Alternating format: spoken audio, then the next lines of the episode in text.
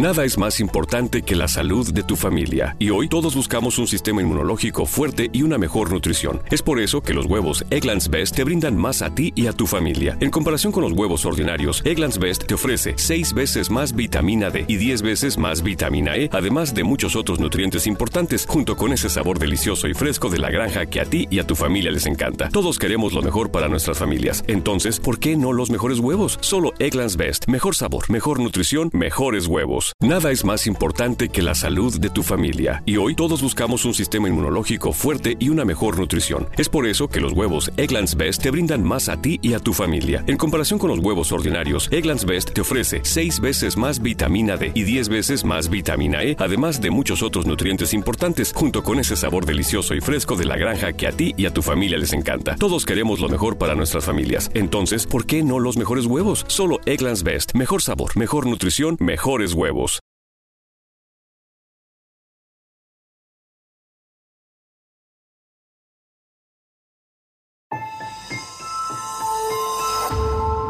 Durante años, se pensó que el Yeti vivía en los Himalayas.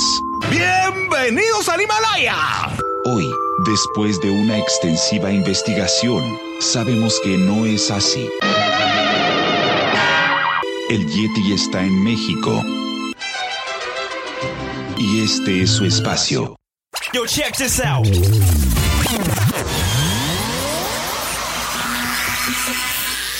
Good evening, everybody.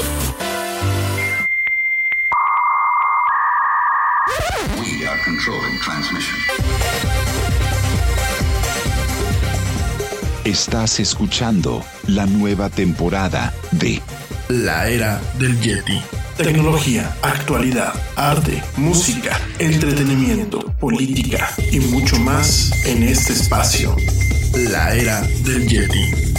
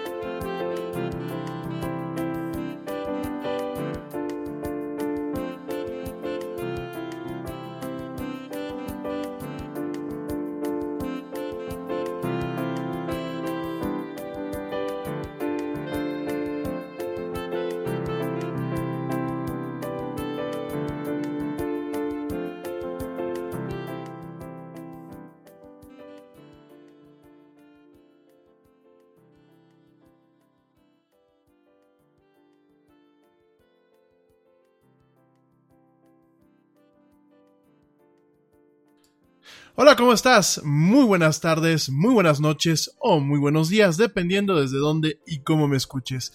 Como siempre, te doy la más cálida, la más cordial y la más sincera de las bienvenidas a esto que es el programa más de pelos de la radio. Esto que es la era del Yeti.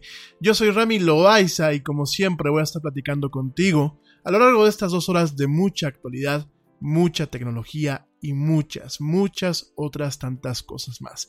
Gracias, gracias de verdad por acompañarme este lunes, lunes 28 de enero del 2019, en esta misión donde primordialmente vamos a estar platicando de eh, dos temas eh, dos temas medulares. En primer lugar, vamos a estar platicando acerca de cómo realmente, eh, por detalles como tornillos, prácticamente, Apple y, muchas empresas más no hacen sus computadoras directamente en Estados Unidos. Lo voy a platicar, eso bueno, pues está basado en un artículo, en un artículo que se publica el día de hoy en el New York Times, un artículo muy interesante y bueno, vamos a estar platicando de este tema. Es eh, me parece muy, muy, muy eh, importante y por eso mismo hice un espacio para poder platicar de esta cuestión, porque bueno, nos habla un poco de cómo funciona principalmente el tema de la economía china ante eh, la realidad mundial que estamos viviendo hoy en día.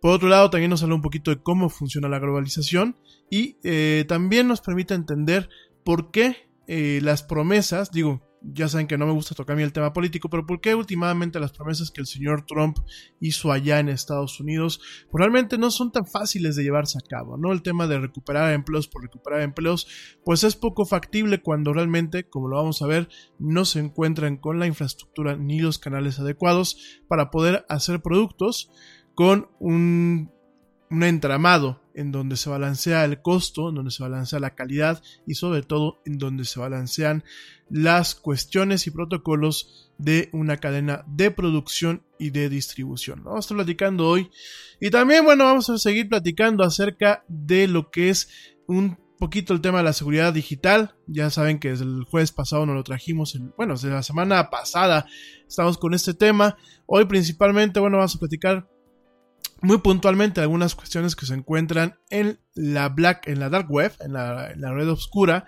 Eh, voy a hacer una acotación que gracias a algunos de ustedes que me hicieron el comentario, dark web no solamente existe en Tor, y bueno, lo que es la red profunda, la Deep Web, no solamente es Tor. Vamos a estar platicando un poquito acerca de este tema. Te voy a dar recomendaciones de algunos servicios, de algunos servicios que, por ejemplo, aquí utilizamos para el tema de seguridad. Eh, toma nota, igual voy a estar compartiendo las cosas en redes sociales, pero igual sobre todo para mis amigos en Venezuela, que ya con algunos de ustedes estuve platicando, bueno, pues a mis amigos en Venezuela les va a pasar algunas cuestiones para que puedan proteger de una mejor forma su comunicación. Gracias. Y bueno, vamos a estar platicando, además de todo eso, vamos a platicar de algunos detalles. Eh, principalmente quiero abrir con ese tema, eh, en donde, bueno, pues la semana pasada, lo que fue el viernes de la semana pasada, directamente Facebook anuncia, anuncia la intención de unificar sus servicios de mensajería. En este sentido, quieren unificar lo que es el Messenger, el Messenger de Facebook, quieren unificar directamente lo que es WhatsApp. Hay que recordar que WhatsApp ya tiene rato, pertenece a Facebook, y lo que es el servicio de mensajería de Instagram. Hay que recordar que, bueno, pues Instagram también tiene su mensajero instantáneo. ¿Qué representa esto? esto más allá de un tema de interconexión y más allá de que a lo mejor todo el mundo podamos sonreír, significa un esfuerzo eh, pues más profundo por parte de la compañía de Mark Zuckerberg para tratar de evitar la caída de usuarios que se tiene actualmente y además de todo, bueno, eh, unificar en un solo ecosistema lo que son los servicios de mensajería instantánea. ¿Por qué? Porque esto es importante, porque miren, el tema de la mensajería instantánea eh, recientemente se ha vuelto pues, prácticamente lo que eh, la esencia o el core de lo que son las redes sociales. ¿no? A decir, oye, ¿cómo es esto? Mira, hace unos años no se requería tanto de lo que eran los servicios de mensajería instantánea eh, dentro de un contexto de comunicación social a gran escala como lo estamos viviendo hoy en día. Porque bueno, los, servicios existían de alguna forma separados. Bueno, no de alguna forma. Siempre, eh, siempre existían totalmente separados estos dos, este, estos dos aspectos, ¿no? Había una separación había un tema donde pues no había ni siquiera una capacidad de poder compartir el contenido de uno en otra parte. De alguna forma eran dos medios totalmente diferentes, eran dos, dos plataformas netamente diferenciadas, ¿no? Por ahí, bueno, pues eh, parte de lo que era la estructura básica de Facebook desde prácticamente ya casi hace una década, pues es el servicio de mensajería. Mucha gente dice inbox, ¿no? A mí me parece eh, como que a veces aquí sacamos un poco de contexto las cosas o repetimos lo que en ocasiones solamente vemos, pero bueno, siempre fue un sistema de mensajería. En su principio funcionaba, en sus principios funcionaba como realmente una plataforma eh, de correo interno de Facebook más que de una mensajería instantánea. De ahí se quedó el tema del inbox, pero realmente eh, tendrá ya prácticamente un lustro en donde pues se materializa como una plataforma definida, se llama Messenger. Y bueno, eh, de alguna forma permite que la cuestión de lo que es la mensajería instantánea y lo que es una red social como tal, pues generen una amalgama, una amalgama que de alguna forma ya era a ver, ya el, tema de, este consumo instantáneo de contenidos que generamos los, usuarios, pues es una premisa que prácticamente existe desde que se crean eh, las redes sociales, ¿no? Principalmente lo vemos con Twitter, ¿no? Twitter realmente en este sentido eh, funcionó siempre como una plataforma en donde eh, la comunicación Mm, en módulos o en pequeños paquetes y de forma instantánea ya existía en este sentido pues en forma de los tweets y obviamente con esto de los mensajes directos no lo que los famosos DMs que en ocasiones vemos directamente en la plataforma. Sin embargo eh, siempre existía este entorno totalmente aislado de lo que son pues, realmente la mensajería instantánea, ¿no? De alguna forma no teníamos todavía el, tema o la cultura o, la manía, dependiendo de qué perspectiva queramos utilizar, para realmente estar compartiendo contenidos de una a otra parte y de alguna forma extender el alcance de una red social en una plataforma de mensajería. ¿Cómo cómo se extiende? Miren, antes era muy curioso. Yo me acuerdo cuando la mensajería instantánea comenzó, por ejemplo, con ICQ y cuando comenzó, por ejemplo, bueno, no comenzó, cuando de alguna forma se posicionó con lo que es MSN Messenger, el difunto mensajero de MSN, y bueno, difuntos mensajeros como el IM, que también era de American Online, directamente encontramos una peculiaridad, o bueno, yo, yo creo que encontramos algo que es inherente a este tipo de mensajerías y que de alguna forma eh, lo convertían en un tema bastante cómodo, pienso yo todavía en aquel entonces. El tema de que los mensajes solamente eran entre dos personas. Era entre tu contacto en ese momento y nada más. Por supuesto, después subieron acotaciones, subieron complementos que permitieron ir creando grupos, pero principalmente era un tema de ping pong era entre dos personas. Todavía, pues nos toca ver eh, directamente con WhatsApp cuando arranca, era un tema principalmente de dos personas y ya, ¿no? Eh, también me recuerda mucho, por ejemplo, el BlackBerry Messenger. Yo sé que a lo mejor mucha gente pues, ni, lo conoció, pero bueno, BlackBerry Messenger, digámoslo así, es el tataratataratatarabuelo de eh, lo que es la mensajería instantánea eh, basada en el protocolo Jabber, porque bueno, hay que entender que WhatsApp no fue una creación como tal. WhatsApp en su momento se basó en lo que era una implementación del, protocolo de comunicaciones de mensajería instantánea que se llamaba Jabber. Bueno, se llama, una implementación de código abierto. Obviamente después hubo ciertas acotaciones, hubo modificaciones, WhatsApp terminó cerrando su código, creó realmente componentes nuevos, aunque lo que es pues directamente lo que es la esencia de lo que es WhatsApp, pues era directamente basado en Java, igual que en su momento, bueno, pues también Messenger de, eh, bueno, hay messages de directamente de lo que es Apple, ¿no? Todo esto, bueno, se mantuvo de alguna forma pues en un entorno, pienso yo, yo, yo estoy platicando como usuario, en un entorno muy tranquilo, ¿no? La comunicación era bidireccional, era solamente ping pong, no había tanto esto de los eh, recibos de, de haber leído eh, el mensaje o de haberlo recibido. Sí, ya lo, empezamos a encontrar directamente en una plataforma como Messenger de BlackBerry y de alguna, de alguna forma, pues Jabber, dentro de lo que es el protocolo de este, este, este sistema de mensajería, tenía, pues de alguna forma inherente el tema de los recibos de lectura y los recibos de, valga la redundancia, los recibos de recibido. Pero no era tan, vamos, no era tan puntual, no era tan incisivo el tema como se tiene hoy en día de si me dejaste en visto o si no me quisiste contestar, etcétera, ¿no? De ahí obviamente viene una catarsis, viene una transformación, empieza a ver este tema en donde, bueno, pues las empresas de redes sociales, en este caso Facebook, pues directamente empieza a buscar la forma de posicionarse dentro del contexto de la mensajería instantánea, modifica el tema del inbox, te lo repito, ya no es inbox, ya directamente es la plataforma Messenger, y bueno, empieza de alguna forma, en un, en un principio, cuando ve que su plataforma no tiene el auge en países como Estados Unidos, y en otras partes, como lo tiene pues principalmente una plataforma como lo que es WhatsApp, la compra y le empieza a hacer modificaciones, ¿no? Y la cuestión de WhatsApp hoy en día es eh, en donde realmente vemos una evolución en la cuestión de lo que es la mensajería instantánea. Son dos, dos complementos, o son, digamos, los dos aspectos, ¿no? Primordialmente tenemos las famosas listas de distribución o broadcast groups, estos grupos de transmisión eh, eh, amplia, estas que permiten hasta 256 usuarios por cada una de estas listas.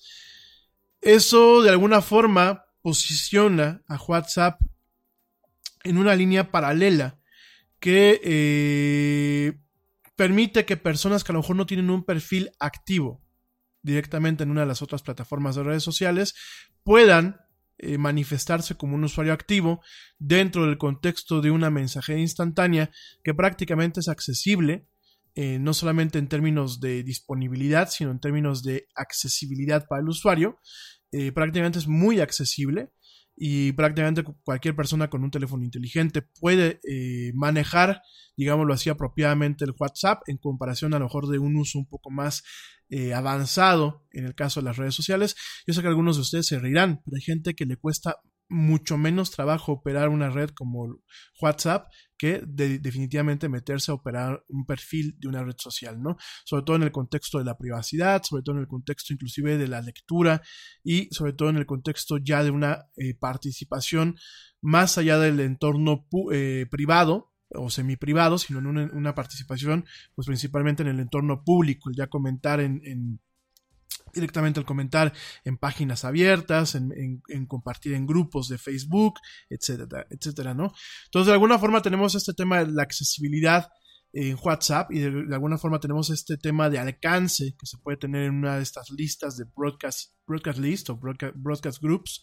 Y la otra parte definitivamente son los grupos de WhatsApp. O sea, definitivamente, bueno, las listas es una forma de, de todos modos bombardear con contenido, compartir contenido, aunque tú no pertenezcas directamente a un grupo de intercomunicación directa con las personas que eh, podrían estar en estas listas. Y la otra parte, bueno, pues es un poco más privado y es un poco más controlado, que por supuesto son los grupos, los grupos de WhatsApp, ¿no? En el caso de las listas de distribución o en las listas de estos broadcast groups, pues directamente es una comunicación unidireccional, pues se llaman broadcast groups. Tú directamente, pues lo que haces es compartir de forma unidireccional con las personas. Si alguien quiere reaccionar a lo que al contenido que compartiste utilizando estas, estas listas, pues directamente la comunicación es a forma privada y es de forma bidireccional, ¿no? Cosa que, bueno, obviamente con los grupos, con los grupos de WhatsApp no pasa y son los grupos de WhatsApp, es una comunicación omnidireccional, en donde, bueno, pues hay varios actores, en donde cada comunicación, pues permite que de alguna forma haya más testigos o haya más espectadores y en el caso, bueno, para poder contestar muchas veces a esos contenidos, pues se hace en el mismo entorno de los grupos y obviamente no se hace de una forma privada de persona a persona, sino se hace una forma a nivel global, ¿no? Todo esto, ¿qué significa? Todo este rollo que te estoy echando, ¿qué significa? Obviamente, significa que en algunos mercados, no, no tanto regionales, sino en unos mercados, en unos segmentos demográficos, principalmente lo vemos eh, de personas de 50 años para arriba, nos encontramos con que eh, más que una participación activa y más que estar compartiendo contenidos a través de las redes sociales, nos encontramos a estas personas consumiendo el contenido en la red social procesándolo y compartiéndolo de una forma de gran profundidad y con gran alcance a través de mensajería instantánea como lo es WhatsApp, ¿no? Ya lo hemos platicado, lo hemos platicado en el tema, por ejemplo, de las fake news, platicamos, bueno, como WhatsApp en su momento, pues ayudó a que el presidente Jair Bolsonaro ganara directamente las elecciones en Brasil. También, bueno, pues permitió que tanto en India como en México hubieran linchamientos en torno a fake news que se distribuyen a, partir de esta plataforma. Y por supuesto, bueno, pues ha ocasionado una serie de problemas que no solamente son tan graves o tan globales como lo que te acabo de platicar, sino problemas inclusive a título personal, en donde, bueno, pa- parejas, eh, parejas directamente o amigos inclusive truenan por malos entendidos que se generan a través de la plataforma de mensajería instantánea. Esto es muy interesante, lo vamos a pla- platicar ahora en unas semanas más, en, en la semana especial del amor en tiempos de Yeti, eh, con este tema de pues tratar de eh, posicionar o de alguna forma aprovechar esto que se viene del día y el amor y la amistad. Bueno, vamos a estar platicando de diversos temas como lo hicimos el año pasado. Y vamos a ver que, bueno, pues realmente WhatsApp y las redes sociales pues han encargado de destrozar muchas relaciones. No tanto como una culpa, sino como una consecuencia o como un síntoma de relaciones que ya están mal. Pero bueno, al final del día empezamos a ver ese tema, esta dinámica en donde pues directamente eh, se vuelven actores, actores principales de eh, relaciones que pueden, pues, pues, se ven afectadas dramáticamente, ¿no? Entonces vemos estos dos contextos, vemos eh, medios de mensajería instantánea muy fortalecidos, con mucha penetración, con mucho alcance y con mucha fac bueno, faci accesibilidad y, y eh, facilidad de uso. Lo estamos viendo de esa forma. Y bueno, directamente eh, vemos que cada plataforma responde a eh, variaciones de los nichos de mercado, ¿no? principalmente WhatsApp es muy popular en México, en prácticamente todo México, en países como la India, en países como Brasil, en países como España.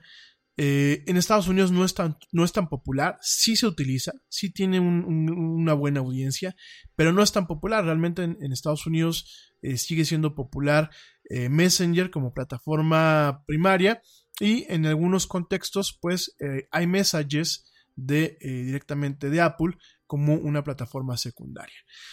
Entonces de alguna forma Facebook en un esfuerzo para evitar este sangrado que tiene de usuarios, esta pérdida de usuarios que constantemente está teniendo y que no ha dejado de alguna forma, no ha frenado, se siguen reportando usuarios que abandonan directamente el perfil y dejan de interactuar con él por meses enteros, inclusive por años.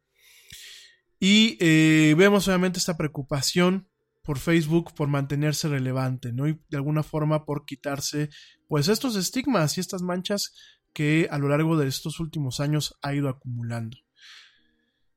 Y, eh, sin embargo, bueno, al final del día, lo que pasa con, con Facebook, más allá de intentar mantenerse de una forma relevante, cuidando un tema de calidad, cuidando un tema de accesibilidad, de ofrecer eh, pues una forma nueva de consumir los contenidos, mayor protección, mayor seguridad, una regulación intrínseca, eh, un tema realmente en donde no veamos que nuestra información se comparte sin una seguridad con ciertas empresas, bueno, diversas cosas que ya mancharon a Facebook en el pasado, en vez de construir un poco hacia ese pues hacia esas aristas, vemos que ahora la intención es unificar sus servicios, eh, de alguna forma volverse un hub, un hub donde pues el tema de la mensajería instantánea a nivel internacional confluya y eh, una plataforma en donde en algún momento, al momento de tener estas con interconexiones y al momento de que realmente la mensajería se vuelva una alberca, porque así lo vemos, ¿no? Realmente una alberca, un pool, como dicen en inglés, muy amplio, en donde de alguna forma congenien, o que, con, perdón, no congenien, congenien lo que es directamente WhatsApp, lo que es directamente eh, la mensajería de Instagram y directamente lo que es Messenger. Bueno, y uh, ahí la idea en algún momento pues es que estas comunicaciones en algún punto puedan ser eh, explotables en el términos de generar publicidad o en el consumo de la publicidad. Hay que recordar que, bueno, pues directamente Facebook vive de la publicidad. Es una empresa que eh, se va dando el quien vive en, en, las compras y en las ofertas de publicidad junto con Google. Y la idea y de, algún, de acuerdo a, algunos ingenieros de Facebook que declinaron decir sus nombres porque no están, eh, no están, bueno, no están facilitados para hablar en público. Sin embargo, pues el pasado viernes hicieron comentarios a diversas eh, plataformas y a diversos medios de comunicación. Ellos, eh, la orden que se les dio aparte de una unificación que no tiene ni pies ni cabeza, porque lo que se está buscando es de alguna forma integrar tecnologías que ahorita son totalmente incompatibles. Messenger eh, se creó eh, utilizando, bueno, arquitectura prácticamente pues eh, propietaria o, o, arquitectura que es netamente de Facebook. WhatsApp tiene su propia, su propia arquitectura. De hecho, el año pasado que renunciaron los fundadores de WhatsApp a Facebook, se piensa que fueron por problemas de ingeniería en el sentido que, bueno, eh, Facebook está buscando la forma de meter publicidad y ahora con ese tema de integración, pues solamente está buscando la forma de romper con parte de los protocolos de seguridad que tiene WhatsApp no de una forma netamente voluntaria, ni vamos, a, ni vamos hablando de conspiraciones, pero al momento de querer meter publicidad o al momento de querer meter directamente lo que es este tema de integración, pues obviamente la inscripción de punto a punto que dice WhatsApp que tiene, pues obviamente se perdería, ¿no? Entonces, ya el año pasado se fueron los eh, fundadores de WhatsApp, renunciaron a Facebook, acuérdense que estaban como director de la división de WhatsApp. Y eh, directamente pues vemos un tema en donde ahorita los ingenieros están muy preocupados por la presión que se está haciendo para que a más tardar a mediados de este año exista esta integración en todas estas plataformas y además este tema de poder administrar la integración y poder en algún momento empezar a manejar anuncios, ¿no? Imagínate que tú de pronto pues tienes tu conversación, como lo tienes en Messenger, la gente, no sé si tú checas Messenger, pero el Messenger que tienes, tienes tu lista de contactos y siempre tienes un contacto que está metido ahí por un tema de publicidad, es un contacto de una empresa o te están haciendo una invitación a, a que visites un contenido, a que visites un post, un, algo, ¿no? Eso lo estamos viendo con Messenger, lo vemos también un poquito en Instagram, donde, bueno, ya empezamos a este tema de eh, contenidos que son pagados, anuncios, campañas y eh, lo que quiera, pues de alguna forma hacer eh, Mark Zuckerberg y su equipo es de alguna forma integrar WhatsApp con todo esto y eh, lograr, lograr meter publicidad para que, bueno, de alguna forma sobreviva, sobreviva y puedan capitalizar a partir de lo que de la participación y de la coexistencia de estas plataformas, ¿no?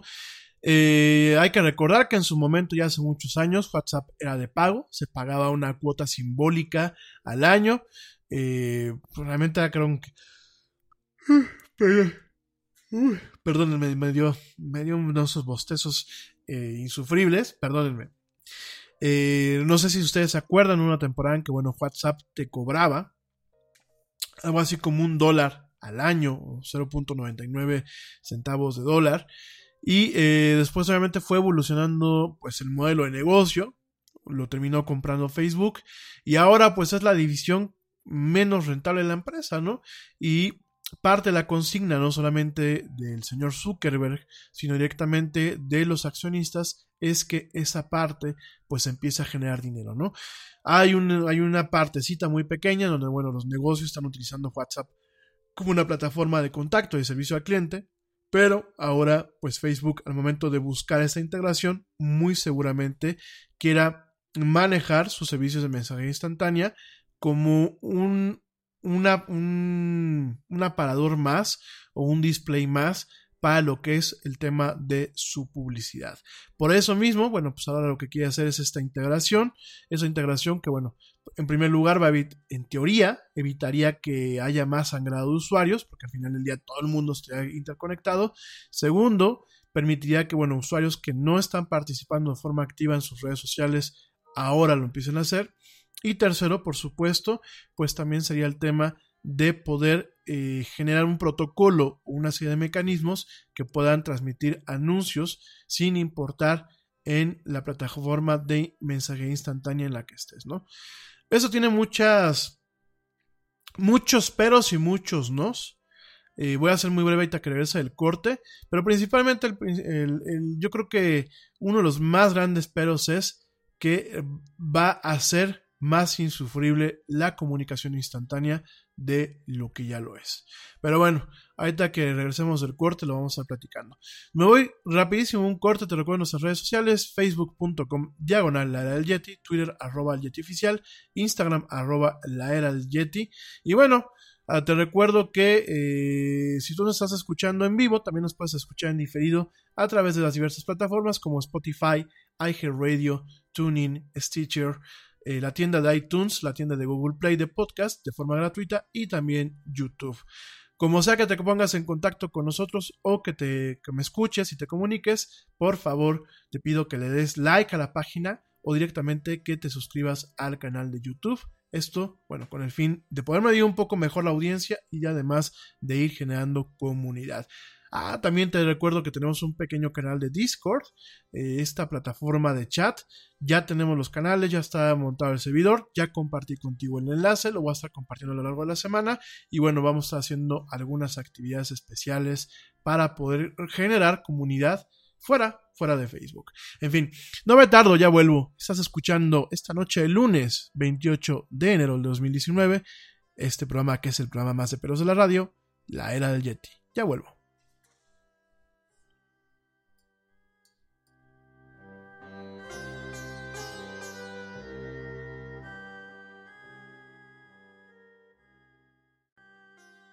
Yo, check this out. Este corte también es moderno. No te vayas.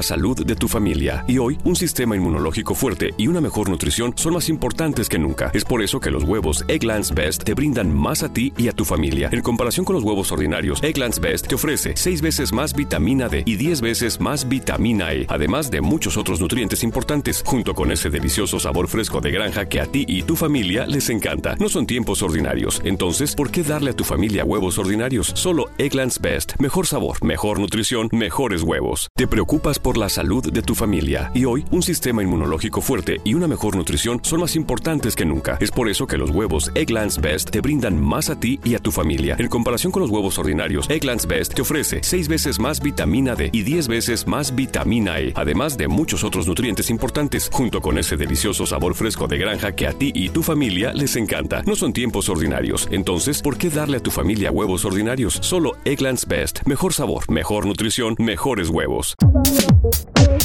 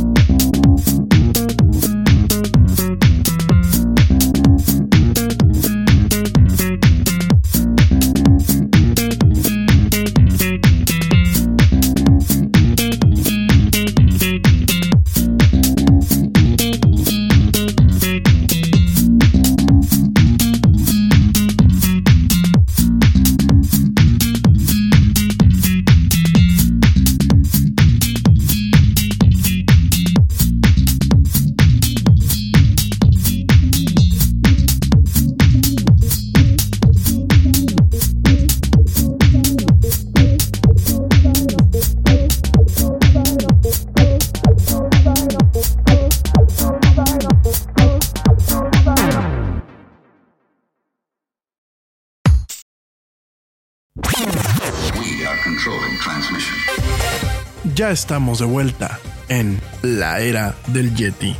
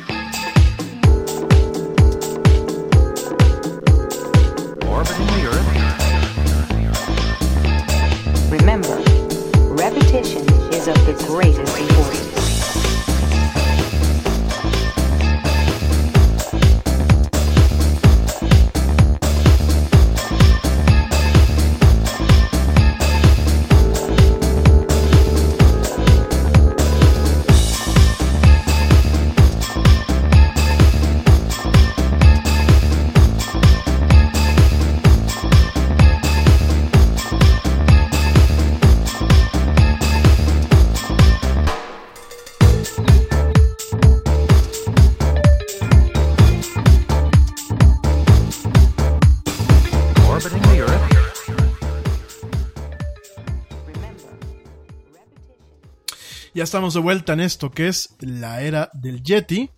Y bueno, vamos a estar platicando hoy también em, de algunas cuestiones, algunas cuestiones que están afectando al mundo. Obviamente entran en el tema de tecnología de actualidad.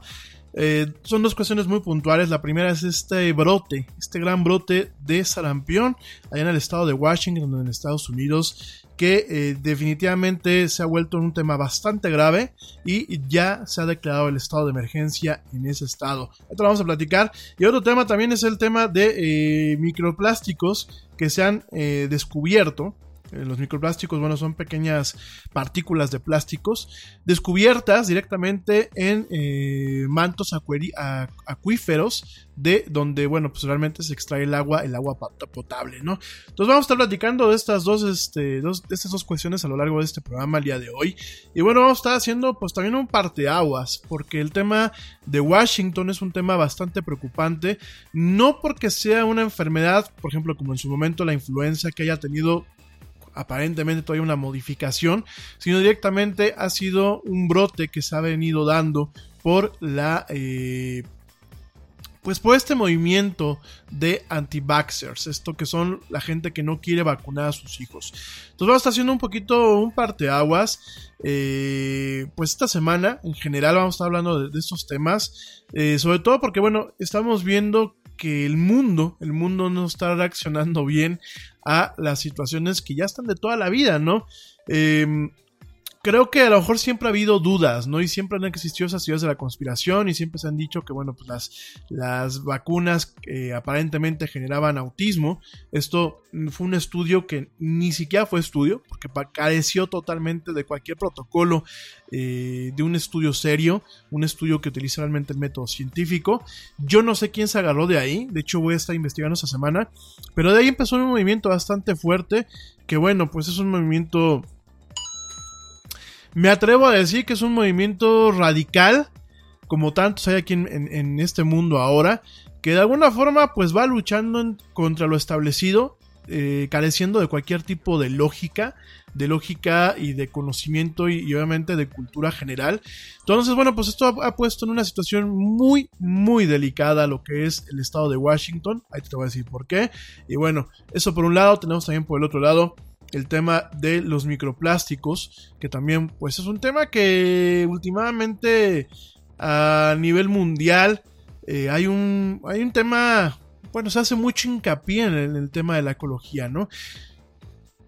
Eh, aquí hay una cuestión, ¿no? por un lado tenemos lo que es la ecología y lo que son los movimientos en pro de la ecología basados en la ciencia, basados en plataformas realmente eh, que de alguna forma eh, producen resultados, resultados confiables y eh, se sugieren acciones no para salvar la Tierra. A mí siempre me da mucha risa cuando, cuando decimos es que vamos a salvar la Tierra.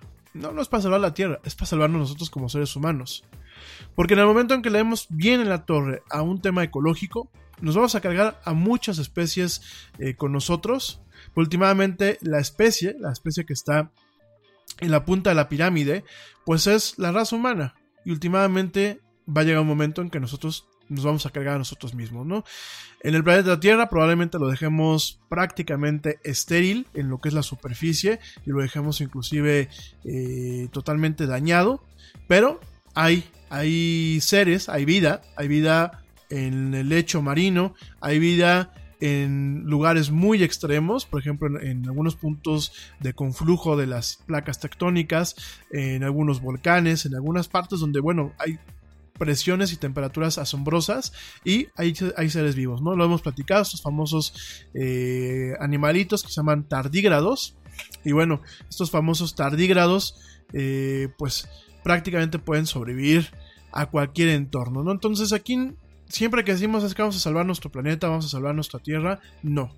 Creo que hay que quitarnos ese tema arrogante y reconocer que cualquier lucha que se haga es para salvarnos a nosotros mismos de una posible o, o, una serie de posibles eventos de extinción masiva, ¿no? Sin embargo, creo que en ocasiones se malentiende y se cae en temas de pseudociencia o se cae en cuestiones en pro de la ecología, pero mal cimentados. Mal cimentados, mal fundamentados y que últimamente tampoco ayudan. Entonces, ¿qué es lo que pasa al final del día? Que se descuidan temas, se descuidan temas muy puntuales, como lo que estamos viendo ahorita con el tema de los microplásticos, y eh, últimamente se vuelven los activistas eh, en pro de la ecología más que volverse realmente activistas que busquen transmitir un mensaje a la buena y que busquen generar un tema de reflexión, pues se vuelven muchas fastidiosas. Fíjense, yo el otro día estaba viendo Los Simpsons y la verdad, este, aquí habrá quien se enoje, pero bueno, eh, yo me di cuenta que Lisa Simpson, pues de alguna forma, es, el primer, es la primera millennial, ¿eh? es la primera millennial castrosa y cansina, la primera chaira, como decimos aquí en México, eh, alguien que en su búsqueda de hacer lo correcto, porque no podemos juzgar a Lisa Simpson como un personaje malo. Últimamente yo creo que en los Simpsons no hay ningún personaje malo. Bueno, quizás el señor Burns, ¿no? Pero bueno. Y Bob Patiño. Pero, digo, plática de los que somos fans de los Simpsons, ¿eh? Entonces, este, saludos a toda la gente que le gusta los Simpsons. Pero más allá de este tema, Lisa Simpson como caricatura, como una sátira, en los primeros, eh, de, alguna, de alguna forma, en las primeras temporadas de los Simpsons, pues es una caricatura de aquella persona que quiere hacer un bien, de aquella persona que está buscando eh, transmitir un mensaje que busque un cambio, un cambio ya sea en el área, por ejemplo, de la ecología, ya sea en el área, por ejemplo, inclusive, pues de la comida, ¿no? Del, veganismo, en el tema espiritual, cuando, bueno, pues directamente Elisa se va, se vuelve, se vuelve hinduista, ¿no? Se vuelve, no, se vuelve budista, perdónenme. Entonces, vemos esta parte en donde de alguna forma sí hay una, hay una lucha interna constante dentro de lo que es este eh, estereotipo de lo que es Lisa Simpsons, que para mí pues, sería, a pesar de que no, no es un personaje del que encaja directamente en lo que es la generación millennial, en lo que es el núcleo de la generación millennial, pues sí encaja, y encaja en parte lo que es eh, un personaje de la generación X. Tienes esta parte en donde, pues sí, tenemos un personaje relativamente bueno, pero es castroso. O sea, Lisa Simpson en su búsqueda de cambiar el mundo se vuelve lo que muchas veces ella está en, en, contra de lo que ella está peleando, ¿no? Se vuelve intolerante. Eh, nunca se volvió a esta parte donde ella descubre que es vegana. ¿Vegana o vegetariana? Ayúdenme a corregir porque la verdad yo desconozco un poco el término, eh, la, separación entre vegana y vegetariano. ¿eh? Y no quiero cometer errores, no quiero galilear. Pero vemos esta parte en donde ella descubre Y está, en, por ejemplo, en la barbacoa que hace Homero Simpson, donde invita a todo, todo prácticamente todo Springfield. Y ya se pone totalmente en un tema muy intolerante, con, bueno, en parte con este tema del gazpacho, parte con el tema de secuestrar al puerquito que tenían ahí, al lechoncito que tenían ahí en el asador y de alguna forma de deshacerse de él. Y vemos a una Lisa Simpson totalmente intolerante, ¿no? Y lo vemos hoy en día con mucho activista que más que tomar una causa y de tratar de comunicarla con cierta inteligencia y entendiendo que muchas veces no vas a poder cambiar a golpes la mentalidad de las personas, eh, cae en un tema netamente de la in- intolerancia, del mal gusto. Ahora pasó con PETA, ¿no? PETA es esta organización que, bueno, busca un trato digno y humanitario a los animales. ¿Y qué fue lo que hizo? Montó, pues, un showcito. Realmente PETA lo que hace es montar showcitos. En donde hace una barbacoa en plena calle con eh, un prop o una utilería de un perro. Directamente vemos ahí a un perro en una barbacoa, ¿no? Guaguacoa, como decimos aquí en México, ¿no?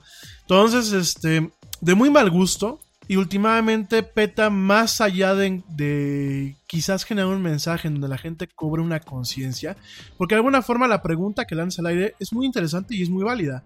¿Qué diferencia un perro de, por ejemplo, una vaca? ¿O qué diferencia un perro, por ejemplo, eh, de un lechón, no de un lechón de un cerdo? La pregunta me parece muy válida. Pero yo creo que para empezar a abrir un tema de un diálogo, que probablemente no nos lleve a nada, porque creo que eh, tenemos cuestiones ya muy arraigadas. Creo que aquí tendríamos que hacer compromisos a ambos, ambos bandos, ¿no? Digo, yo soy carnívoro, a mucha honra. A mí me gusta comer, digo, no me comería mi perrita, no me gusta la guaguacoa, como decimos acá, la guaguacoa, pero sí me gusta, este, me gusta la carne de res, me gusta mucho, inclusive me gusta la carne de cerdo en los tacos.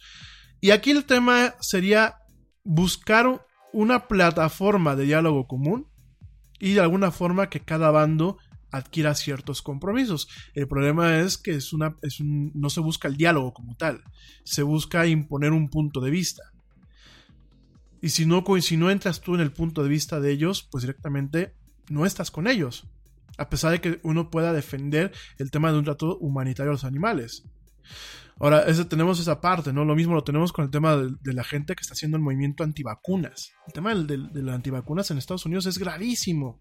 Gravísimo, gravísimo. Y aquí en México ya empezamos a tener, ¿no? Ya, ya empezamos a ver gente Nada es más importante que la salud de tu familia. Y hoy todos buscamos un sistema inmunológico fuerte y una mejor nutrición. Es por eso que los huevos Egglands Best te brindan más a ti y a tu familia. En comparación con los huevos ordinarios, Egglands Best te ofrece 6 veces más vitamina D y 10 veces más vitamina E, además de muchos otros nutrientes importantes, junto con ese sabor delicioso y fresco de la granja que a ti y a tu familia les encanta. Todos queremos lo mejor para nuestras familias. Entonces, ¿por qué no los mejores huevos? Solo Egglands Best. Mejor sabor, mejor nutrición, mejores huevos. Te preocupas por la salud de tu familia y hoy un sistema inmunológico fuerte y una mejor nutrición son más importantes que nunca. Es por eso que los huevos Egglands Best te brindan más a ti y a tu familia. En comparación con los huevos ordinarios, Egglands Best te ofrece 6 veces más vitamina D y 10 veces más vitamina E, además de muchos otros nutrientes importantes, junto con ese delicioso sabor fresco de granja que a ti y tu familia les encanta. No son tiempos ordinarios, entonces, ¿por qué darle a tu familia huevos ordinarios? Solo Egglands Best. Mejor sabor, mejor nutrición, mejores huevos.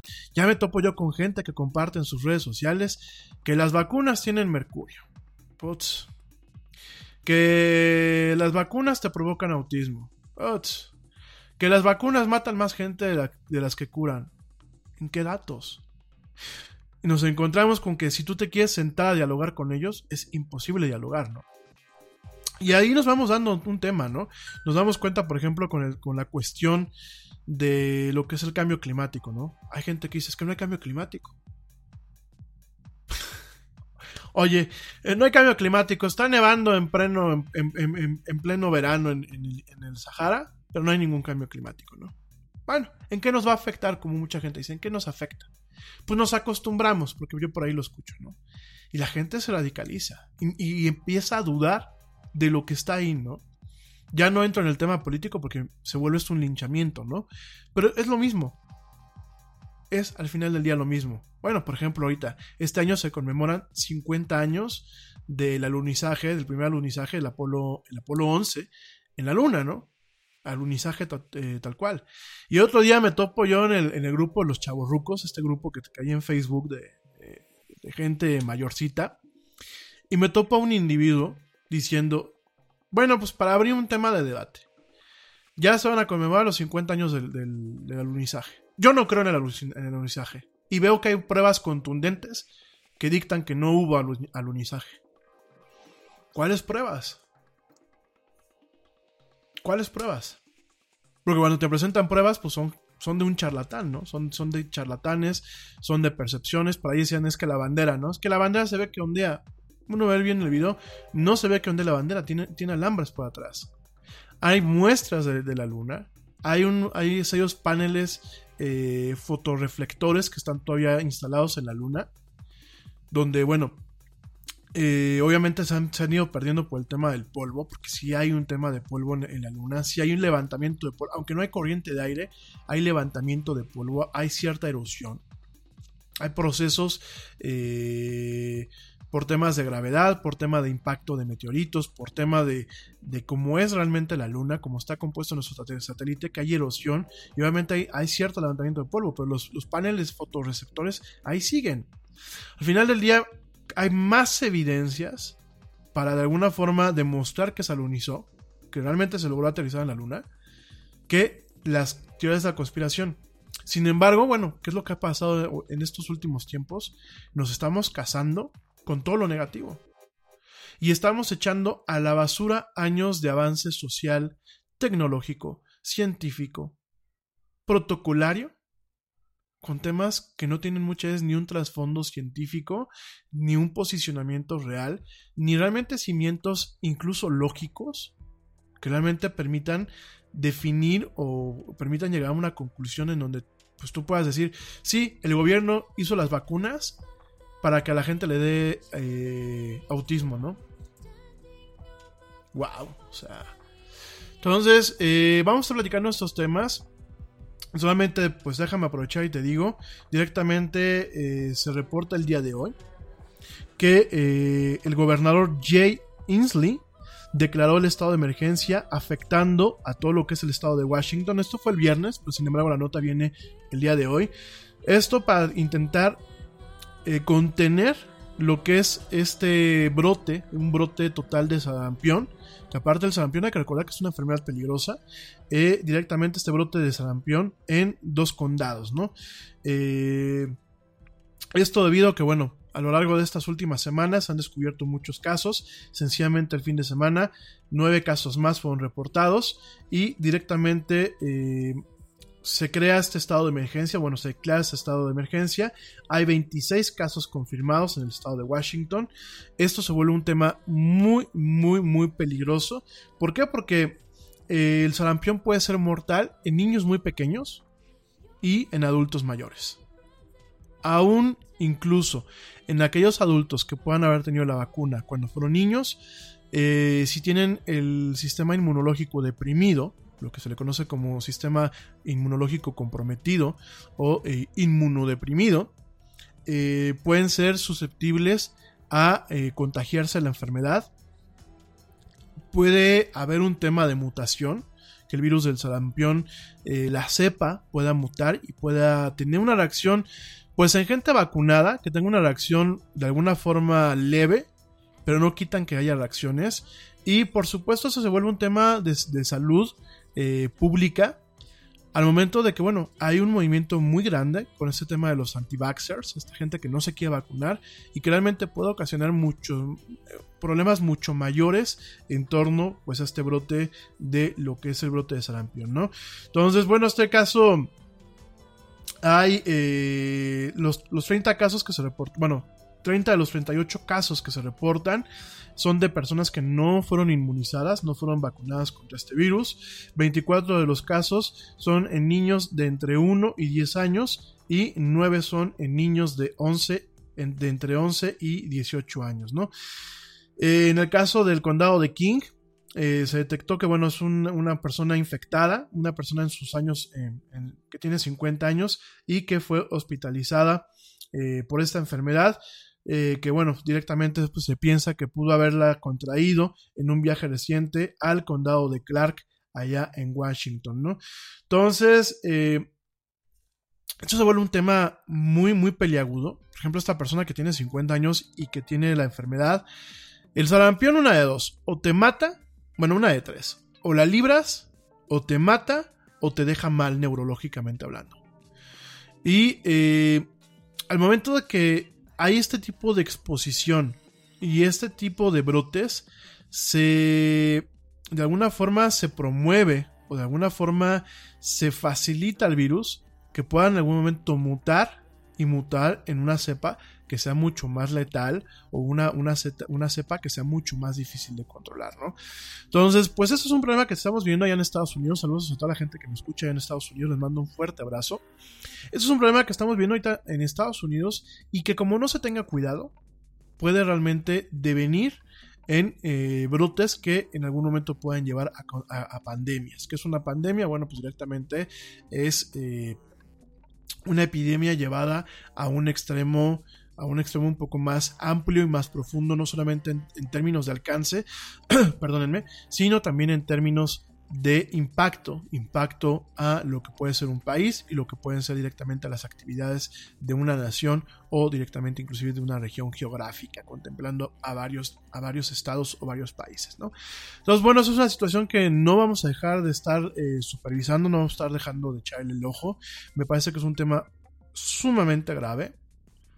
Eh, sobre todo en, enfermedades que a lo largo del tiempo han sido muy controladas. O sea, el tema del sarampión, pues prácticamente en, lo que son los, los, países desarrollados y en los países de alguna forma modernos, pues no se haya tenido ese tipo de problemas, ¿no? Entonces realmente es, un, es una cuestión que es preocupante, es un, es un tema que en algún momento puede realmente ser la puerta de arranque para una enfermedad, eh, para una pandemia, una enfermedad más grave.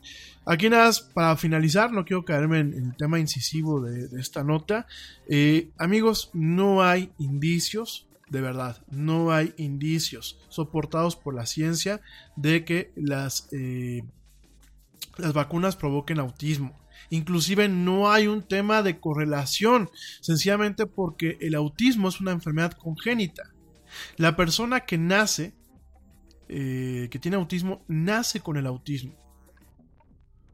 Que aparte, bueno, como tal el autismo, hay un espectro muy, muy amplio de diversas sintomatologías que encajan dentro de lo que es este, este síndrome o, esta, esta enfermedad. Que bueno, no sé si llamarla enfermedad, porque realmente hay gente autista que opera normalmente, ¿no? Sin embargo, bueno, por eso se le conoce espectro autista.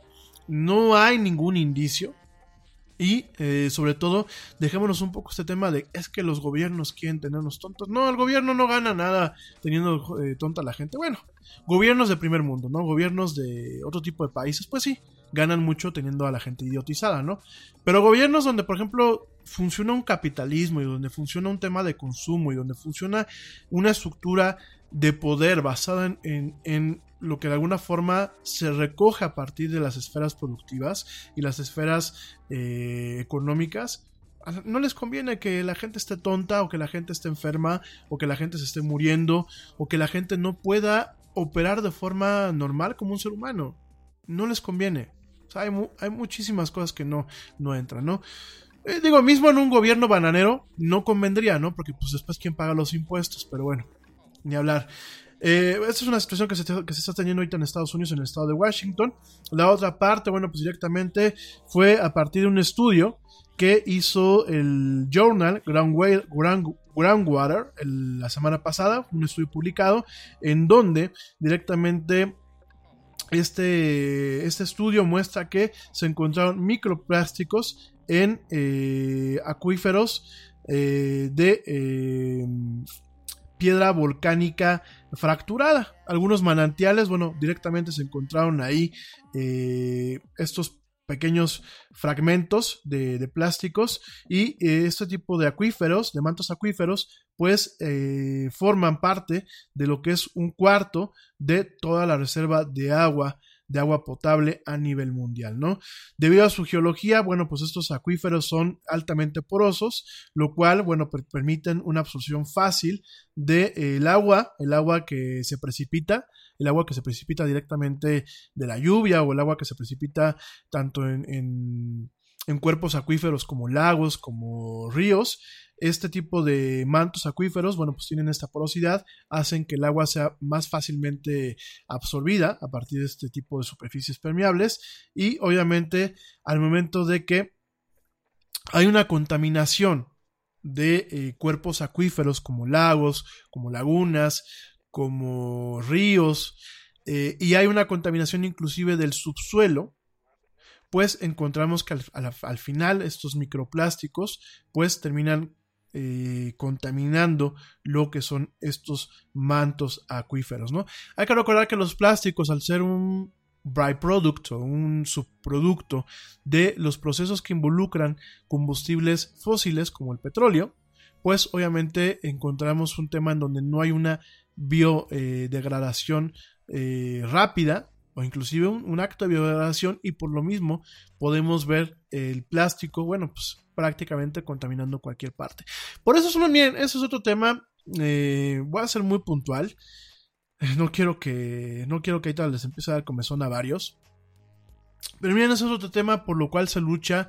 Eh, hay una lucha hoy en día para dejar de depender del petróleo lo antes posible. ¿Por qué el petróleo como tal y por qué los subproductos del, petróleo no pueden eh, biodegradarse? Porque ya el petróleo como tal ya tiene ya, ya, ya es un material biodegradado. Ya eh, hay que recordar que el petróleo, al momento que nos referimos a él como un combustible fósil, proviene de procesos de miles de millones de años, en donde pues directamente cadáveres, materia orgánica, eh, ciertos minerales resistieron el embate de, altas presiones, eh, obviamente con todo este tema de los movimientos de las capas tectónicas, el movimiento de, las, de la corteza terrestre, bueno, soportaron calor y presiones muy altas a lo largo de mucho tiempo y eso fue lo que últimamente provocó generando mantos de petróleo o pozos petroleros. Pero últimamente, pues el petróleo como tal ya es un producto eh, de materia orgánica degradada. Cuando se hace un tema de refinación y de procesamiento para poder generar materiales como plásticos, como el tema de unas sustancias que se les conocen como sustancias aromáticas, el tema obviamente de los combustibles, cuando se hace todo esto, se le agrega un grado más, no de pureza, sino un grado más de degrade a lo que es esta materia orgánica y por eso se vuelven materiales que pueden contaminar muy fácilmente y que prácticamente son no son biodegradables. Entonces, además de luchar por un tema de ya no depender del, petróleo, porque el petróleo es, la, es, el oro negro. Y el petróleo permitió que, se generan muchas mafias y que se genera una, plata, una economía a nivel mundial a partir del petróleo. De hecho, bueno, pues seguimos siendo una economía basada en petróleo. Más allá de la economía de la información de la que siempre hablamos aquí en Yeti y eso, hay que, no hay que perder de vista que mucha de la economía hoy en día a nivel mundial sigue siendo una economía basada en el petróleo. Por eso mismo, los lobbies, eh, los lobbies y los cabildos de empresas eh, que, por ejemplo, fabrican motores, que fabrican obviamente combustibles, aditivos, aceites, eh, que fabrican ciertos plásticos, que fabrican ciertos materiales, pues hacen mucha presión en los gobiernos para que sigan manteniendo un tema del petróleo porque pues hay, hay inversiones multimillonarias y, actualmente pues sigue siendo muy fácil lucrar con reservas del petróleo que y con temas que a lo mejor mm, lleven un tema de energías renovables, ¿no? Sin embargo, yo creo que sigue siendo muy necesario que empezamos a romper ya con eso. Eh, sobre todo los países de América Latina, ¿no? Yo creo que aquí en México tenemos una frase que decimos cuando, cuando la gente, eh, cuando alguien hace tonto a una gente, se dice que le dan a tole con el dedo. Es una frase que exactamente no sé de dónde provenga, pero bueno, yo desde que tengo uso de razón, eh, si, tú, si, tú, haces tonto a una persona o lo engañas, dices que se le da tole con el dedo. Yo creo que a los países de, América Latina nos dan eh, petróleo con el dedo, ¿no? Por ejemplo, en México siempre se ha dicho que el petróleo es del país, ¿no? que el petróleo es del país y el petróleo es del país y hay, una cultura incluso en torno a la cuestión del petróleo. Y el petróleo es un, es un recurso finito, es un recurso que además de ser finito no se puede reciclar, porque por ejemplo, ciertos minerales, por ejemplo como el oro, el oro ya vimos que aunque cuesta mucho trabajo reciclarlo, en algún momento se puede recuperar, ¿no? El petróleo no. El petróleo lo quemas o lo haces plásticos y, por ejemplo, el mismo plástico en sus diversas eh, variantes. Nada es más importante que la salud de tu familia y hoy todos buscamos un sistema inmunológico fuerte y una mejor nutrición. Es por eso que los huevos Egglands Best te brindan más a ti y a tu familia. En comparación con los huevos ordinarios, Egglands Best te ofrece 6 veces más vitamina D y 10 veces más vitamina E, además de muchos otros nutrientes importantes, junto con ese sabor delicioso y fresco de la granja que a ti y a tu familia les encanta. Todos queremos lo mejor para nuestras familias. Entonces, ¿por qué no los mejores huevos? Solo Egglands Best. Mejor sabor, mejor nutrición, mejores huevos. Te preocupas por la salud de tu familia y hoy un sistema inmunológico fuerte y una mejor nutrición son más importantes que nunca. Es por eso que los huevos Egglands Best te brindan más a ti y a tu familia. En comparación con los huevos ordinarios, Egglands Best te ofrece 6 veces más vitamina D y 10 veces más vitamina E, además de muchos otros nutrientes importantes, junto con ese delicioso sabor fresco de granja que a ti y tu familia les encanta. No son tiempos ordinarios, entonces, ¿por qué darle a tu familia huevos ordinarios? Solo Egglands Best. Mejor sabor, mejor nutrición, mejores huevos. Llega un momento en que ya no puede ser reciclable. reci- reciclable. Reciclable. Se puede volver a, a, este, ¿cómo se llama? A, a utilizar. Perdónenme, a mí el tema de, bueno, el tema de reciclar siempre me- me- me genera trabalenguas, ¿no? Entonces aquí el tema, digo, por ejemplo, el PET, ¿no? El PET, lo hemos visto, el PET, eh, con lo que se hacen las botellas de refresco, el PET cuando se produce es, es, un, es un pellet, es una bolita. Entonces, bueno, se mete directamente a las inyectoras, se crean estas botellas, la botella se, se toma, se vuelve eh, con un proceso, se vuelven a hacer estas pelotitas, se vuelve a hacer otra vez la botella, pero tiene, tiene un límite. Tiene un límite en donde ya llega un momento en donde la botella ya no se puede volver a conformar, donde el plástico ya no se puede volver a conformar. Entonces, creo que hoy por hoy es menester de los pueblos y men- menester de las naciones, ya no hablo de modernas, sino posmodernas inclusive, el buscar formas de, una, prepararse para una, un desabastecimiento total del petróleo, porque en el momento en que se acabe, que se acabe totalmente, pues aunque se hagan maromas, no se va a poder seguir extrayendo. No se, puede, no se va a poder sacar de donde no hay, ¿no? Punto número uno. Punto número dos, pues obviamente eh, hay que entender que todo lo que es el petróleo y, derivado, y, los derivados del petróleo son materiales pesados, son materiales muy densos y son materiales que por supuesto están ocasionando un problema a nivel mundial, ¿no? Lo estamos viendo pues, con esta nota que te acabo de decir de la contaminación en los mantos acuíferos, que últimamente es el agua que tú y yo nos tomamos. Y que encontremos ahí fragmentos de, micro, de microplásticos que obviamente, pues, yo quiero ver a un ser humano tragando plástico a ver qué tal nos va, ¿no? Entonces, ahí tenemos un problema. Estamos terminando de darle al traste a las pocas reservas de agua potable que nos quedan. Y antes de que me salga el, listo por ahí de, pues, para eso está el océano. El océano se puede potabilizar. No tienen una maldita idea de lo costoso que es potabilizar el agua, el agua, el agua de mar, el agua salada. Y además de lo que contamina. Porque eh, se generan materiales, materiales eh, de residuos al momento de hacer todo el proceso de desalinización, que esos materiales, si tú no los tienes o los manejas con cuidado, igual terminan contaminando el agua y el subsuelo. Entonces yo creo que aquí tenemos que empezar a realmente, yo lo dije la semana pasada y de hecho por aquí me levantaron las cejas, yo creo que de verdad hay que quitarnos un poquito los miedos tontos a la ciencia, a la tecnología, hay que quitarnos un poquito el tema de la desinformación. Y hay que empezar realmente a prevenir y a trabajar en cuestiones que nos permitan mantener un nivel de civilización. Cuando ya no nos sea plausible seguir extrayendo petróleo o ya no sea conveniente para los intereses pues del medio ambiente, pero últimamente nuestros al final del día, seguir trabajando con petróleo y sus derivados, ¿no? En algún momento aquí en México nos vamos a llevar un sentón muy desagradable, porque bueno, pues estamos viendo que este sexenio eh, sigue habiendo este esta fantasía, esta, perdónenme la palabra, esta masturbación con el tema del petróleo, que la verdad yo creo que muchos países civilizados ya no la tienen. O sea, yo creo que de verdad hay que empezar mejor a, explorar formas de crear baterías que no eh, tampoco fastidien el medio ambiente, porque por ejemplo crear una batería de ion litio, una batería común y corriente, fastidia el ambiente como al momento de tener que generar puntos de extracción, de extracción de lo que se le conocen como material, eh, metales raros o materiales raros.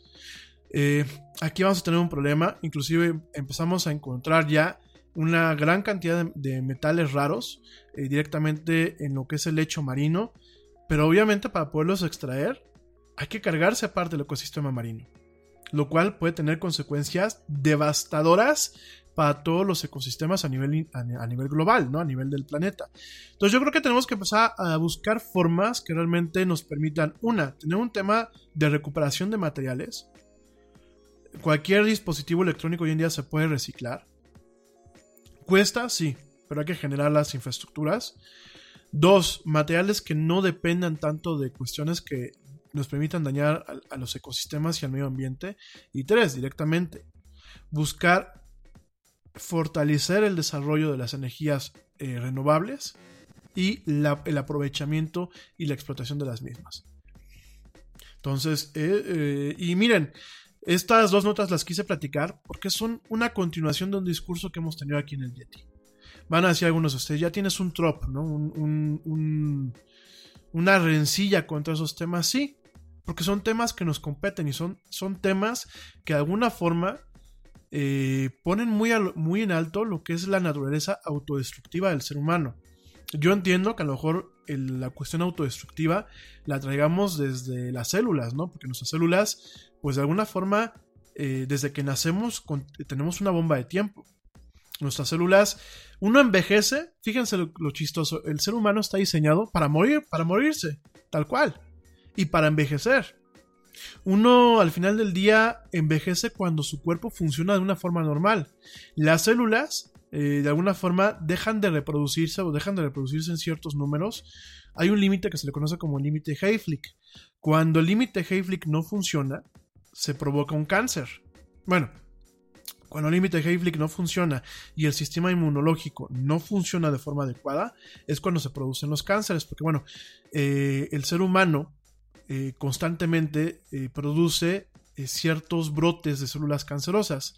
Pero cuando falla, fallan las secuencias genéticas, hay errores, se acaba este límite eh, Hayflick y hay un, hay un, un tema en donde los eh, telor, telómeros y ciertas cuestiones eh, que de alguna forma mantienen una salud celular y mantienen las células pues de alguna forma controladas para que no haya una reproducción desbordada, cuando este, estos mecanismos fallan, el sistema inmunológico lo que hace es combatirlo y lo que hace es acabar con muchos eh, conatos de, de, producción de células cancerosas o de tumores.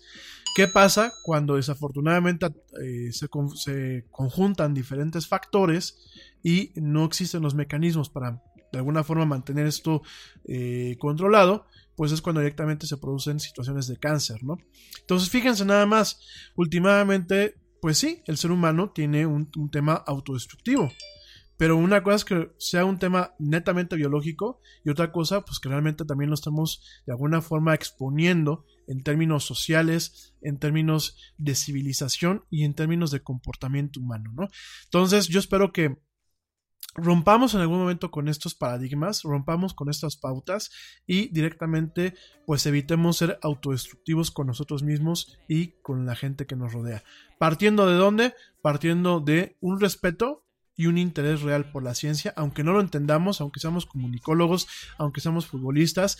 Miren, si no tenemos un interés al 100%, por lo menos tener un 25% de interés, tratar de entender las cosas, no divulgar información falsa, que no nos dé miedo la ciencia ni la tecnología y realmente buscar el avance el avance de una forma respetuosa, porque tampoco podemos ser Lisa Simpson, como lo dije hace unos minutos, pero sí un avance eh, civilizado, cívico y realmente buscando pues que la, la, raza humana se perpetúe. Porque miren, ¿saben qué va a pasar si vamos a pensar que todas las crisis del mundo se disparan? Tenemos enfermedades, tenemos guerra, eh, a Maduro lo vuelven inmortal, allá en Venezuela, el peje se perpetúa y también se vuelve inmortal, este, Trump se perpetúa y se vuelve también inmortal, eh, Putin lanza misiles. Vamos a pensar un escenario no negro, un escenario de ciencia ficción en donde realmente pues todas las crisis del mundo se ejecutan al mismo tiempo, se ejecutan en cadena y prácticamente nos acaben con el planeta en un pésimo estado. El planeta va a seguir. Créanme que el planeta va a seguir. Dejemos ese tema de arrogante de, ah, vamos a salvar a los perritos y vamos a salvar a los borreguitos y vamos a salvar a los ecosistemas. ¿Nos vamos a cargar especies que ni la deben ni la temen? Sí. Y me parece un- una cabronada. Coincido. Y me, parece que hay que salvar especies de animales, por ejemplo, como los perros, como los gatos. Coincido también. también.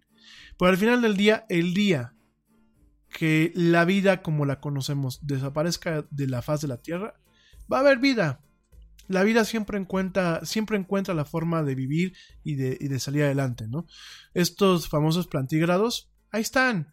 Así como muchos tipos de algas, muchos organismos unicelulares, eh, ciertos tipos de moluscos, ciertas colonias de organismos a manera de, sim- de- de simbiontes y de, y de parásitos y diversas cosas, en algún momento volverán a retomar la Tierra, como hace millones de años lo hicieron. Entonces dejémonos un poquito ese tema arrogante que en ocasiones no nos permite realmente actuar de una forma adecuada y mejor empezamos a ver que entre más nos pongamos las pilas, sobre todo abriéndonos a la cultura, sobre todo abri- abriéndonos a la ciencia, sobre todo investigando y sobre todo dejando de ver feo a los hallazgos que tienen años de estar confirmados, así como el tema de la luna, como el tema de las vacunas, como el tema de las medicinas, en el momento en que dejemos de ver feo todo eso y que realmente pongamos nuestro granito de arena, que puede ser muy chiquitito, pero un granito de arena de verdad va cambiando el entorno y va poco a poco cambiando los vicios y las malas conductas o el mal comportamiento humano que en ocasiones se, tiene. En ese momento estaremos nosotros yo creo que garantizando una supervivencia a largo plazo. Ahorita no la tenemos. De hecho, ya la semana pasada publicaban, ya lo vamos a platicar mañana, pero la semana pasada publicaban de que el reloj, el reloj del Doomsday, este reloj del apocalipsis, este reloj del juicio final, pues ya está a dos minutos de la medianoche. Ya te platico de este reloj, de hecho el año pasado lo platicamos, pero bueno, es un reloj simbólico que han creado los científicos hace muchos años y eh, la medianoche pues es el ocaso de la raza humana, son los eventos eh, de extinción masiva ocasionados por uno mismo, por la raza humana y bueno, estamos viendo directamente que ya estamos a dos minutos, a dos minutos de la medianoche.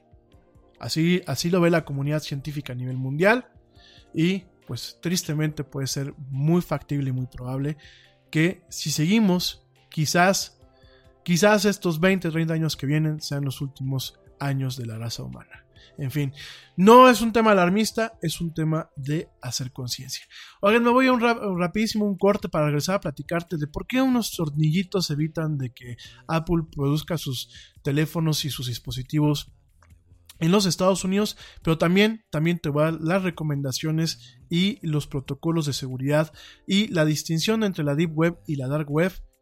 Esto y más regresando del corte en esto que es la era del Yeti. No te desconectes, no le cambies, te recuerdo nuestras redes sociales, facebook.com diagonal la era del Yeti, Twitter arroba el Yeti oficial, Instagram arroba la Yeti y por supuesto te, te recuerdo, además de nuestra emisión en vivo, tenemos diferentes emisiones en las plataformas de streaming como Spotify, eh, TuneIn, iHeartRadio, Stitcher, la tienda de podcast de eh, iTunes, la tienda de podcast de Google Play y también ya estamos en YouTube. No me tardo nada, estás escuchando hoy esto que es la era del Yeti.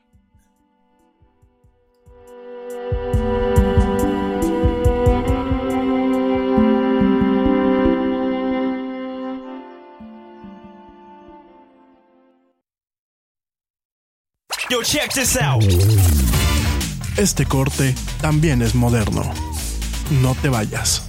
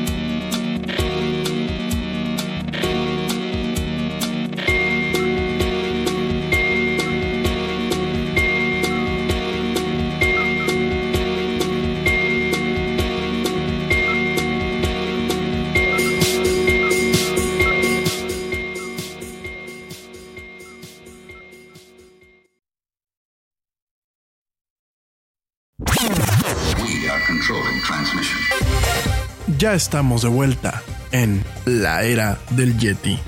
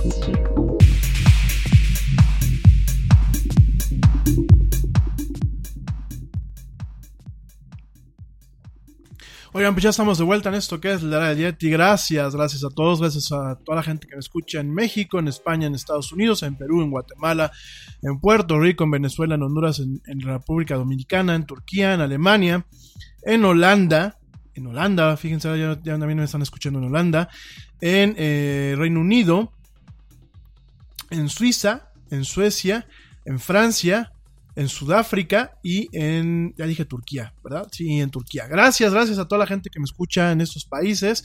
Por supuesto, también gracias a mi buen amigo George de Negra, que por ahí me mandó una nota y te la voy a comentar.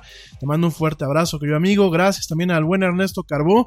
Ernesto no está con nosotros hoy porque él sigue de viaje. La semana pasada, bueno, él trae algunos, algunos pendientillos por ahí, tuvo que salir de la ciudad. Entonces la semana pasada, pues se la pasó toda la semana de viaje y esta semana también anda de viaje. Pero esperemos que miércoles, jueves ya esté por aquí, si no la siguiente semana. Igual le mando un fuerte abrazo al buen Ernesto. Por supuesto a mi amigo, buen amigo Manu Torres, que ya está chambeando allá en Canadá, en la hermosa ciudad de Vancouver, ahí en, en la Columbia Británica. Te mando un fuerte abrazo, querido amigo. Saludos también a Pablo Marín. Pablito, que el, el, el viernes pasado lo fui a visitar allá a su lugar de trabajo y no estaba el condenado. Bueno, pues les mando un fuerte, un fuerte abrazo y por supuesto les mando un fuerte abrazo a toda la gente que me escucha y un agradecimiento. Gracias. Oigan. Pues fíjense que este rápidamente antes de, cualquier cosa, la nota que me mandó el buen George es de que bueno, hubo una caída el día de hoy en torno a Instagram. Ya la semana pasada nos tocó ver una caída a WhatsApp, hoy la vimos en Instagram. Y eh, principalmente esto obedece a que esto obviamente obedece a la implementación de ciertos eh, módulos o ciertos componentes en lo que son las redes principales para estos esfuerzos de unificación de mensajería que eh, Facebook comentó la semana pasada. ¿Esto cómo funciona? Bueno, nada más para que sea una, una, una, idea muy breve. No es de que ya mañana, ni es de que la próxima semana, tú desde Instagram vas a poderle mandar mensajes a la gente de WhatsApp o a la gente de Messenger o viceversa. No, sino que obviamente se van eh, haciendo revisiones de código constantemente eh, se van eh, corrigiendo errores, se van eh, optimizando lo que son pues todos los códigos base de este tipo de servicios. Primero se hacen en entornos cerrados o en, o en servicios que es, virtuales, es decir, eh, los desarrolladores de Facebook tienen internamente, tienen por ejemplo, pues un Facebook chiquito virtual para ellos poder estar haciendo las modificaciones y estarlo probando, ¿no? Ya que, bueno, pues pasan ciertos vetos y pasan ciertos, en teoría, controles de calidad, lo que se hace es que se manda a eh, pues ciertos operados de staging que le llaman en un proceso que es staging que es como preparar todo estas personas estos ingenieros bueno van eva evaluando cómo van a hacer la implementación de estos pequeños cambios incrementales.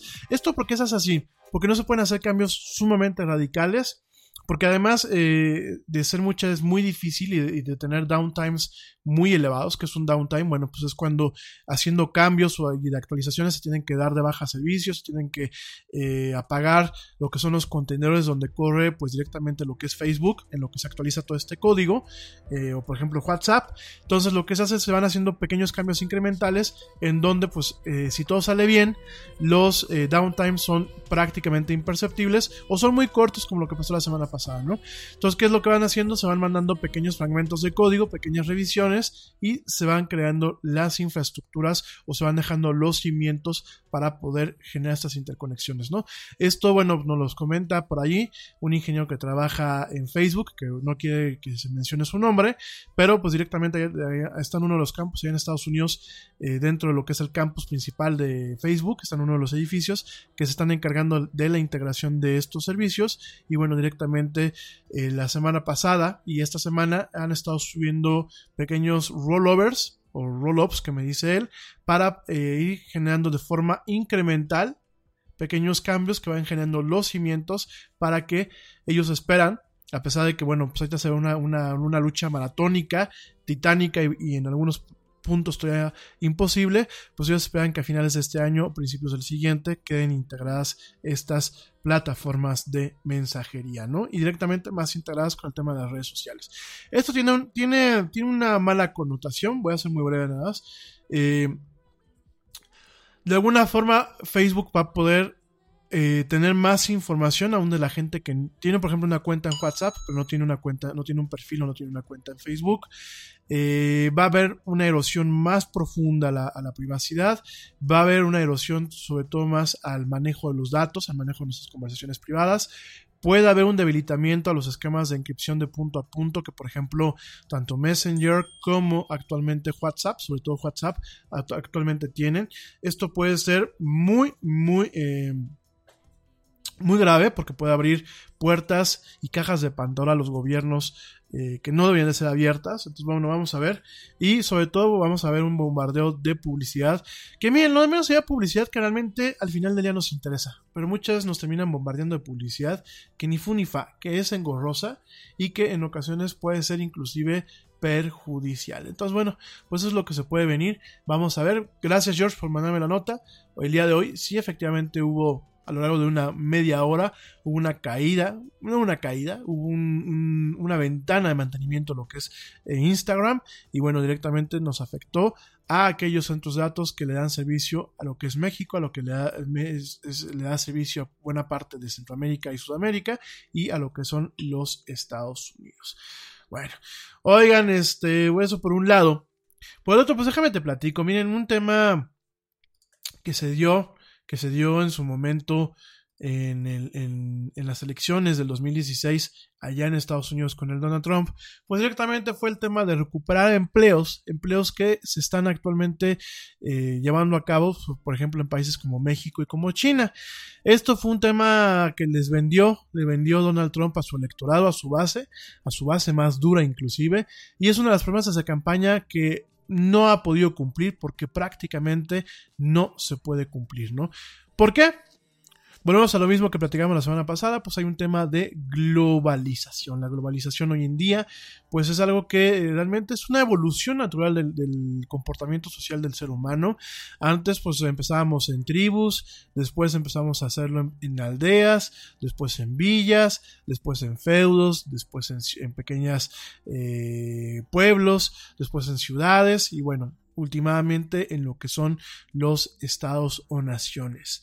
Sin embargo, bueno, pues cuál es el paso más lógico después a seguir, pues el tema es integrarnos a un nivel planetario, que yo pienso que sería lo adecuado, ¿no?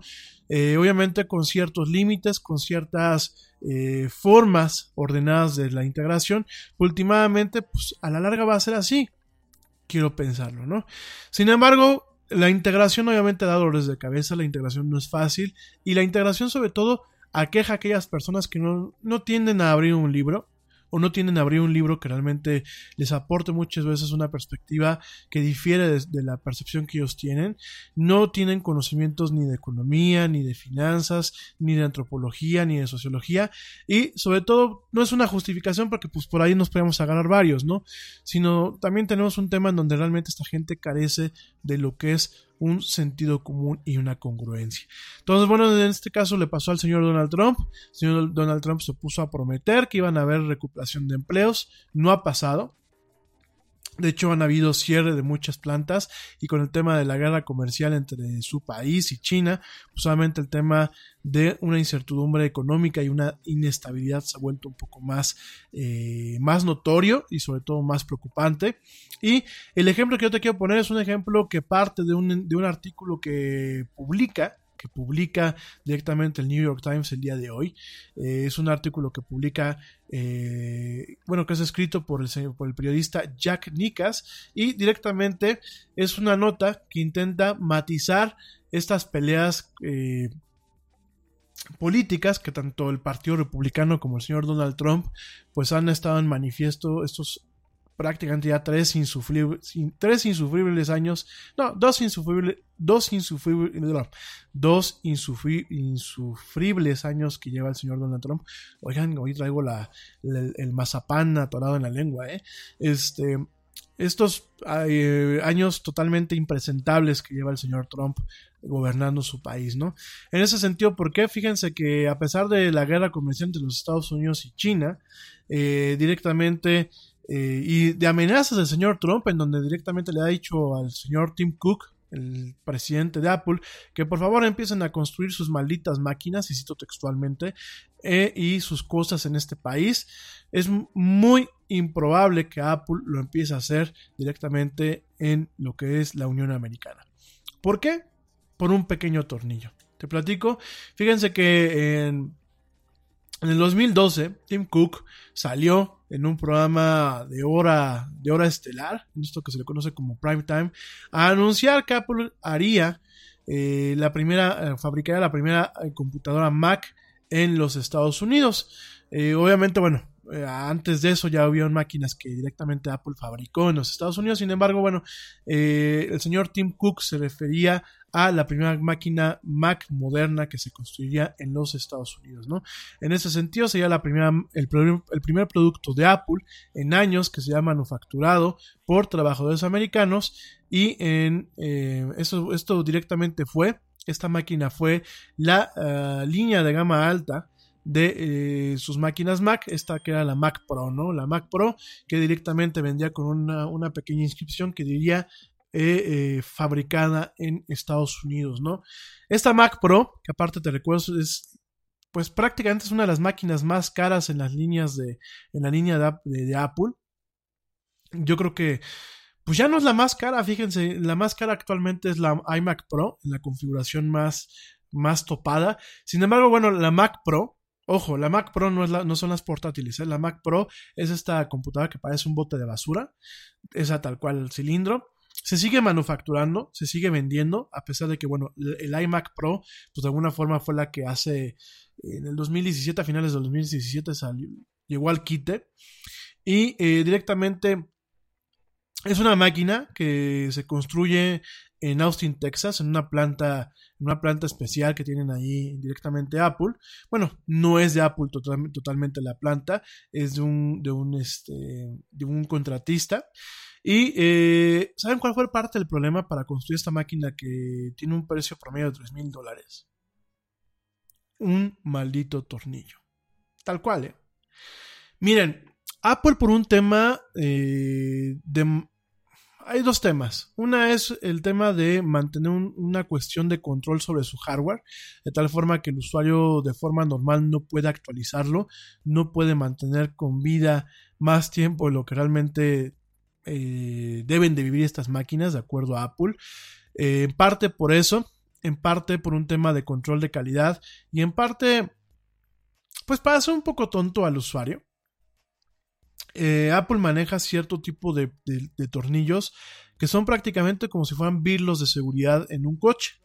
Acuérdense que el birlo de seguridad lleva una, pequeña llave o un pequeño accesorio adicional que permite que pues uno lo saque directamente eh, de donde están eh, colocados estos birlos junto con el birlo de seguridad y que pueda uno retirar directamente el ring para poder cambiar la, la llanta, ¿no? Cambiar el neumático.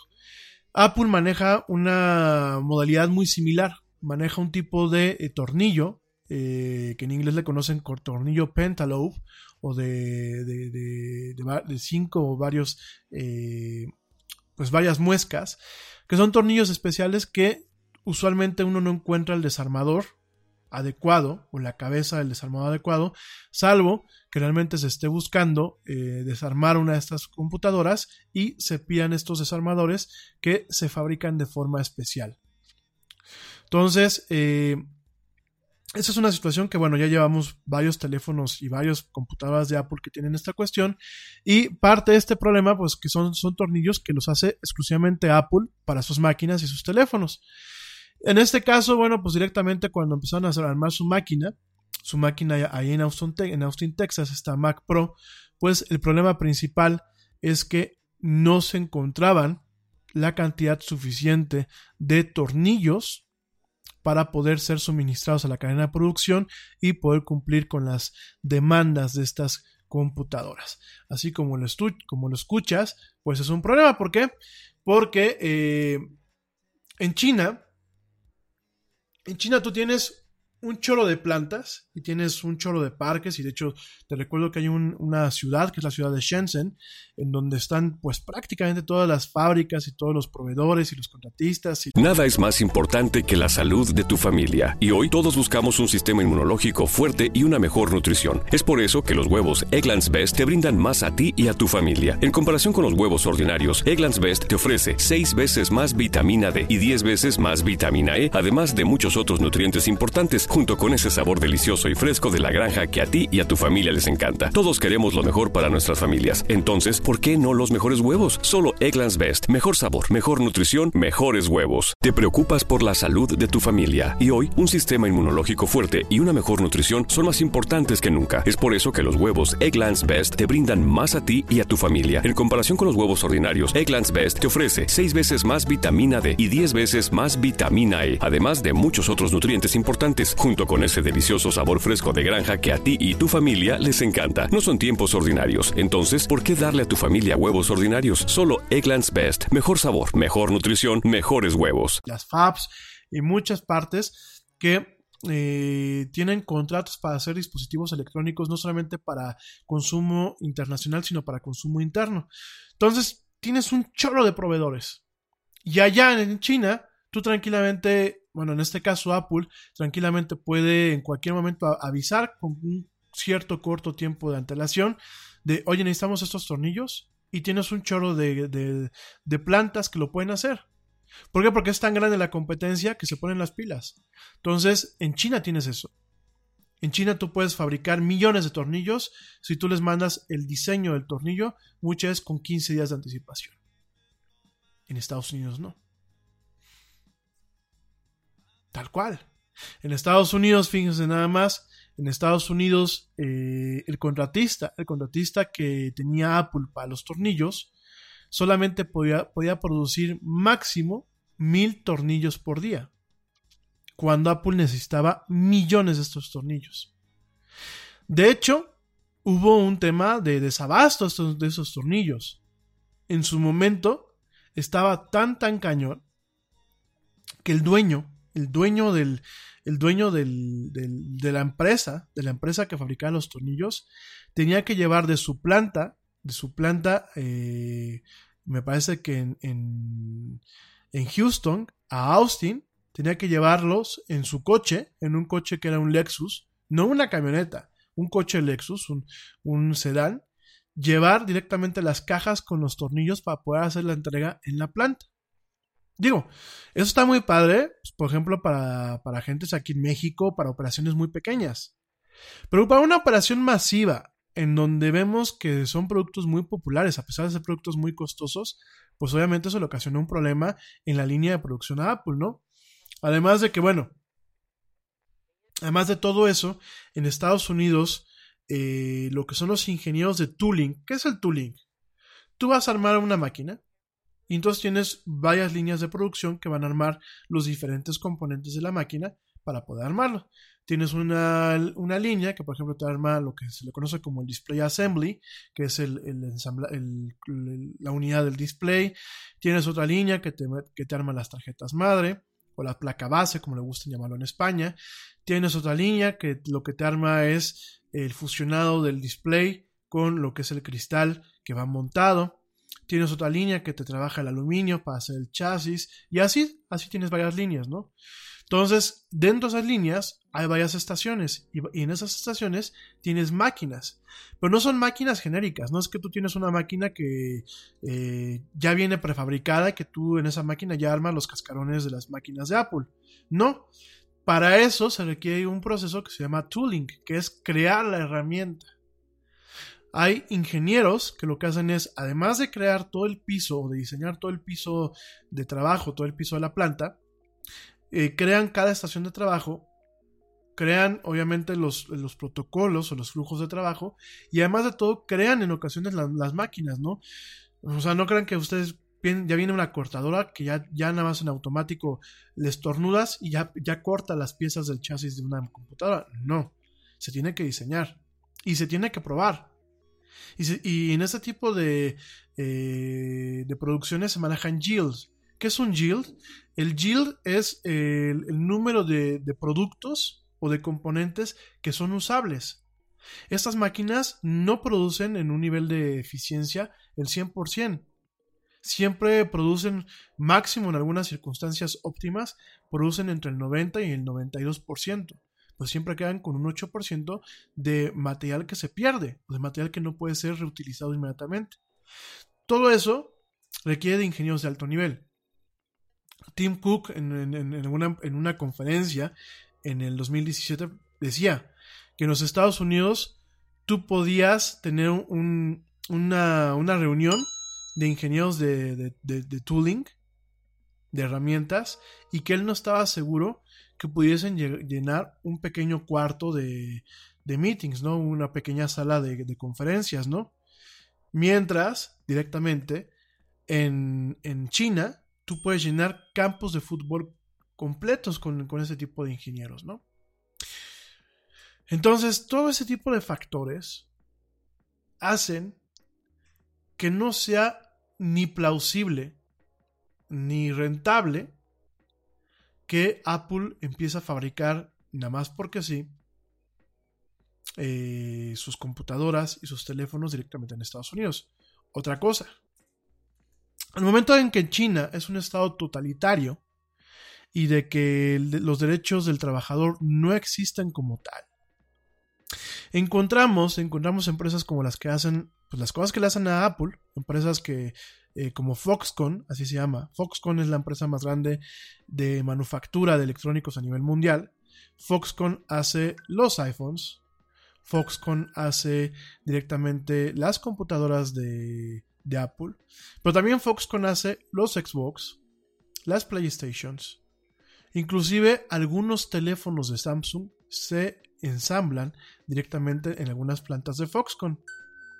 Y mira, Foxconn tiene algunas plantas que ocupan millas, kilómetros directamente de espacio, donde inclusive hay pequeñas ciudades donde los empleados viven, comen, respiran y trabajan en ocasiones en condiciones poco humanas.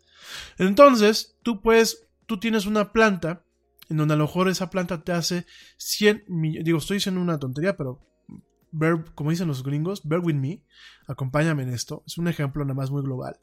Tú puedes tener una planta ahí en Shenzhen que a lo mejor al mes te hace 100 millones de teléfonos. ¿Por qué? Porque esta planta, fíjate nada más, esta planta puede operar en tres o cuatro turnos, como aquí en México, ¿eh? Por ejemplo, aquí en México hay una, hay aquí en, Querétaro, cerca de donde el Yeti tiene su estudio y sus oficinas, eh, hay un parque que se llama el Parque Industrial Querétaro. Y en el Parque Industrial Querétaro eh, hay, una, hay, un- hay una planta de una empresa que se llama TRW. Bueno, ahorita ya pertenece a otro conglomerado, ¿no? Pero TRW lo que hace son los sistemas de frenos para muchos coches. ¿Qué es el sistema de freno? Lo que es el caliper, lo que son los discos, lo que son eh, las balatas, diferentes partes, ¿no? Entonces, ¿qué es lo que pasa? Por ejemplo, estas plantas aquí en, aquí en México tienen pequeños sindicatos, pero estas plantas inclusive en ocasiones tienen hasta tres turnos, de tal forma que pueden estar produciendo las 24 horas del día. En Estados Unidos no. En Estados Unidos los sindicatos son un poco más, eh, más piquis, más exigentes. eh, al obrero lo tratan pues mucho mejor que en México y que en, y que en China, por ejemplo. Y usualmente los turnos en Estados Unidos solamente son de 12, máximo 18 horas.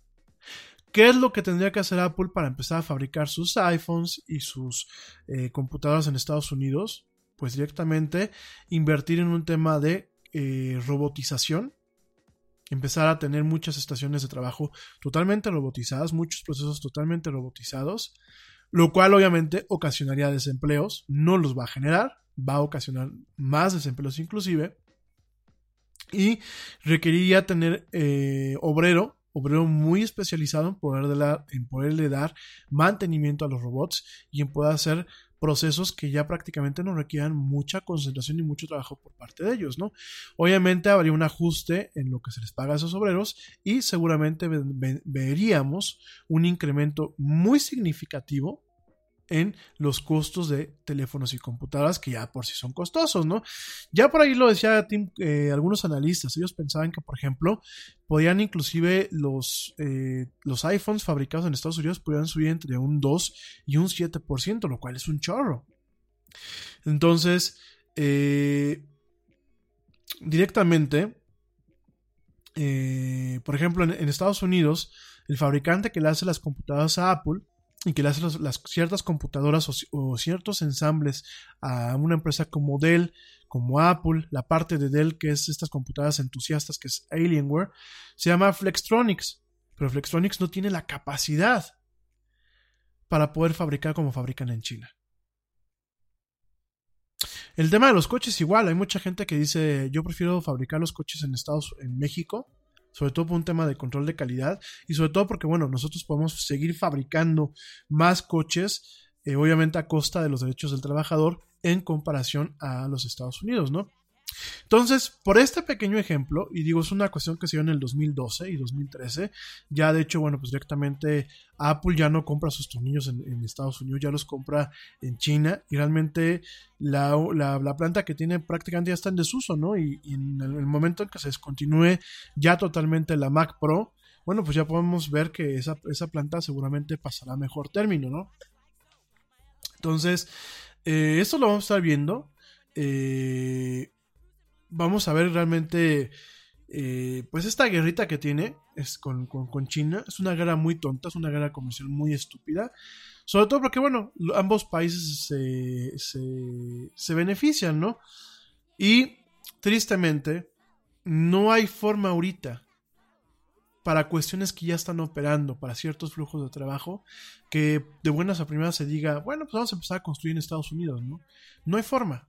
No hay forma cuando tenemos todos estos factores de gl- globalización, cuando tenemos un tema de maquila más eficiente y eh, más productivo directamente en otros países como mismo México, como mismo China, y cuando directamente eh, vemos un tema en donde no le conviene ni al consumidor internacional, ni al consumidor interno de los Estados Unidos, ni a las empresas que ofrecen estos productos, ¿no? Sé que algunos de ustedes me dirán, oye, pero tú estás abogando porque no hay un tema de derechos humanos o una remuneración apropiada al trabajador. No, yo no abogo por eso. Al contrario, yo, yo sí buscaría que las condiciones en Foxconn y que las condiciones en, eh, inclusive en, en algunas plantas aquí en México mejoraran, por supuesto. Pero la solución no es agarrar y decir, me monto en mi, en mi macho y busco la autosuficiencia. Porque hoy por hoy la autosuficiencia ya no existe. Ya no existe porque el teléfono que tú ensamblas en México, los componentes los hicieron unos en China, otros en Italia, otros en Finlandia, otros en Canadá. Y así son las cosas. Las líneas de producción así funcionan. El equilibrio del consumo y de productividad así funciona. Sí, coincido que a lo mejor el capitalismo no es perfecto, ni es 100% justo. Pero, como siempre lo he dicho, es la peor forma, el, peor modelo económico después de todas las demás. Y yo creo que si debe de haber una evolución a un capitalismo más justo, deberá ser a partir del mismo capitalismo y a partir de aprovechar el tema de la globalización y las cadenas productivas que ya, se, ya existen actualmente. El querer enchuecarle la cola al marrano, el querer torcerle el brazo a los fabricantes y el querer fastidiar la economía mundial por quedar bien con un electorado que no lee, que no, no, no sabe ni dónde muchas está ubicado México exactamente, porque así pasa, y que no entiende muchas veces que más allá de sus narices hay un mundo y que las cosas han cambiado, bueno, pues últimamente ocasiona problemas como los que estamos viviendo. Pero bueno, te acabo de dar la razón por la que prácticamente Apple no puede eh, construir o fabricar sus computadoras y sus dispositivos en los Estados Unidos. Por prácticamente la experiencia o la mala experiencia que ocasionó el que ya nos haga eso, pues fue por un tornillo. En fin. Eh, oigan, me quedan seis minutos. Déjenme. Mañana me sigo con, la, con lo de la Deep Web y la Dark Web. Realmente creo que el jueves profundicé un poco y, y hice algunas separaciones. Nada más déjame rápidamente te comento. Deep Web no solamente la encontramos en lo que es Tor, sino directamente lo encontramos también, por ejemplo, en intranets, en, servicios privados. Por ejemplo, Dropbox es parte de la Deep Web. No porque haya contenidos eh, totalmente malos o nefastos, sino porque los contenidos que tú tienes en tu Dropbox son de índole privado. Entonces eh, se utiliza un protocolo aparte, un túnel, para poder transmitir esos contenidos desde la nube hasta tu computadora. Eso es la red profunda. Y la dark web, si bien se generaliza su uso actualmente o, o, su ubicación actualmente en lo que es Tor, que ya lo platicamos la semana pasada, directamente la dark web sigue existiendo en algunos sitios, obviamente muy bien ocultos, eh, difíciles de indexar, en, en servidores como el IRC, este servicio de el Internet Relay Chat, ahí seguimos, seguimos encontrando un tema de dark web, porque hay ciertos canales, pues medio nefastones, eh, canales de hackers, canales de, de asesinos, canales de, bueno, de diversas pautas ahí malonas. Y eh, sigue existiendo, por ejemplo, en, en, todo lo que es este Usenet.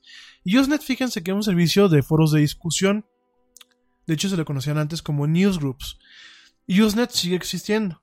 Obviamente su uso se ha minimizado, pero no falta quien tiene todavía su cuenta en, en Usenet y sigue subiendo y compartiendo temas en este tipo de foros, ¿no? Entonces, Usenet como tal sigue existiendo, sigue siendo parte de la dark web, algunos, algunos foros, algunos vestigios. Algunos foros de imágenes como 4chan eh, tienen algunas secciones donde también podemos hablar de una, de una dark web. Algunos foros de discusión a nivel, eh, a nivel web lo siguen teniendo también. Entonces, miren, la dark web es muy profunda. Por supuesto, en Tor se encuentra mucho por este tema del anonimato y por este tema de la inscripción.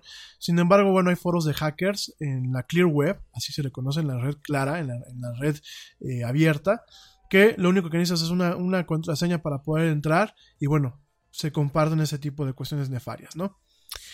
Ya mañana te voy a platicar un poquito de cómo puedes evitar ser víctima de cuestiones que puedan caer ahí. Y rápidamente, sobre todo porque mis amigos allá en Venezuela me lo están pidiendo, te doy las recomendaciones de los servicios que yo utilizo para mantener comunicación segura. Eh, en primer lugar, en el caso de mis computadoras Mac, yo utilizo eh, lo que es el software Parallels. Parallels me permite virtualizar no solamente Windows, sino me permite virtualizar Mac, de tal forma que eh, en el caso de Mac, sobre todo yo lo utilizo para el tema de desarrollo de aplicaciones y eso, ¿no? Pero bajo algunas cuestiones que he estado yo haciendo de investigación en el tema de eh, consultoría de seguridad informática o de consultoría de seguridad digital, en ocasiones yo, yo, tengo imágenes, así se le conoce, se le conoce como una imagen, un entorno virtual en donde yo tengo corriendo una instancia de Mac OS o una instancia de Windows que está totalmente aislado del sistema, de tal forma que yo puedo correr un programa que si es malicioso, lo único que hago es borrar el archivo directamente donde está eh, esta, esta, máquina virtual o esta instancia y no contamina mi máquina ni eh, pone en tela de juicio mi información. Parallels tiene un costo anual de 120 dólares la versión eh, casera. Yo te recomiendo que bajes la versión Pro. Cuesta un poquito más, casi 200 dólares, pero es una versión que te permite mejor flexibilidad y un mayor aislamiento de lo que es la máquina virtual, de lo que es directamente pues toda la máquina donde la estás ejecutando. Tú puedes tener tu pequeña ventanita de Mac OS, en donde tú puedes correr un virus, porque si hay virus para Mac, ya mañana lo platicaremos, pero se contamina esa ventana, no se contamina tu máquina. Entonces, esa es mi primera recomendación, se llama Parallels, eh, como paralelo, pero Parallels. Eh, de hecho, Parallels es el fabricante de uno de los principales paneles de control para eh, sitios web que se llama Plesk. Es un panel de control que es, es un mal necesario para la gente que no queremos estar haciendo fingering con las cuestiones de, de, Linux y de Unix para páginas web. Entonces, Parallels, te va a pasar el link. Ese es el primer enlace, ¿no? Eh, la segunda parte, bueno, para un tema de una mayor seguridad, sobre todo gente allá en Venezuela, que muchos los pueden agarrar con sus computadoras, eh, es utilizar un sistema operativo desechable. ¿A qué me refiero con un sistema operativo desechable? Yo te decía el, jueves pasado, pues es un sistema operativo que no guarda información. Obviamente se tiene que crear un flujo de trabajo en donde tú puedes eh, conectarte, realmente utilizar ese sistema operativo como un cliente y conectarte a ciertas facilidades en la nube que están encriptadas y que están en la nube sin capacidad de rastreo. Uno de los sistemas operativos que más gustan se llama Tails. Tails lo puedes correr virtualizado si tú tienes la seguridad de que tu máquina virtual y que tu máquina anfitriona no están contaminados, lo puedes utilizar virtualizado, aunque el fabricante de Tails lo recomienda utilizarlo en, un USB. Tú arrancas tu máquina con ese USB, no se carga nunca el sistema operativo de la máquina, el, sistema operativo con el que viene, sino llámese Windows o llámese Mac, se carga el sistema operativo que traes en el USB, permite eh, interactuar con algunas cuestiones de una forma totalmente segura, porque todo está encriptado, todo se encripta en Tails, eh, y aparte se genera una conexión vía Tor, y cuando tú apagas la máquina, toda la información que queda en la memoria de Tails, todos los archivos que tengas en el escritorio, totalmente se borran. De tal forma que si te quieren agarrar, vamos a pensar que te quiere agarrar el ejército, eh, y tú te deshiciste de ese USB, pues no van a encontrar nada que te comprometa en la máquina, ¿no?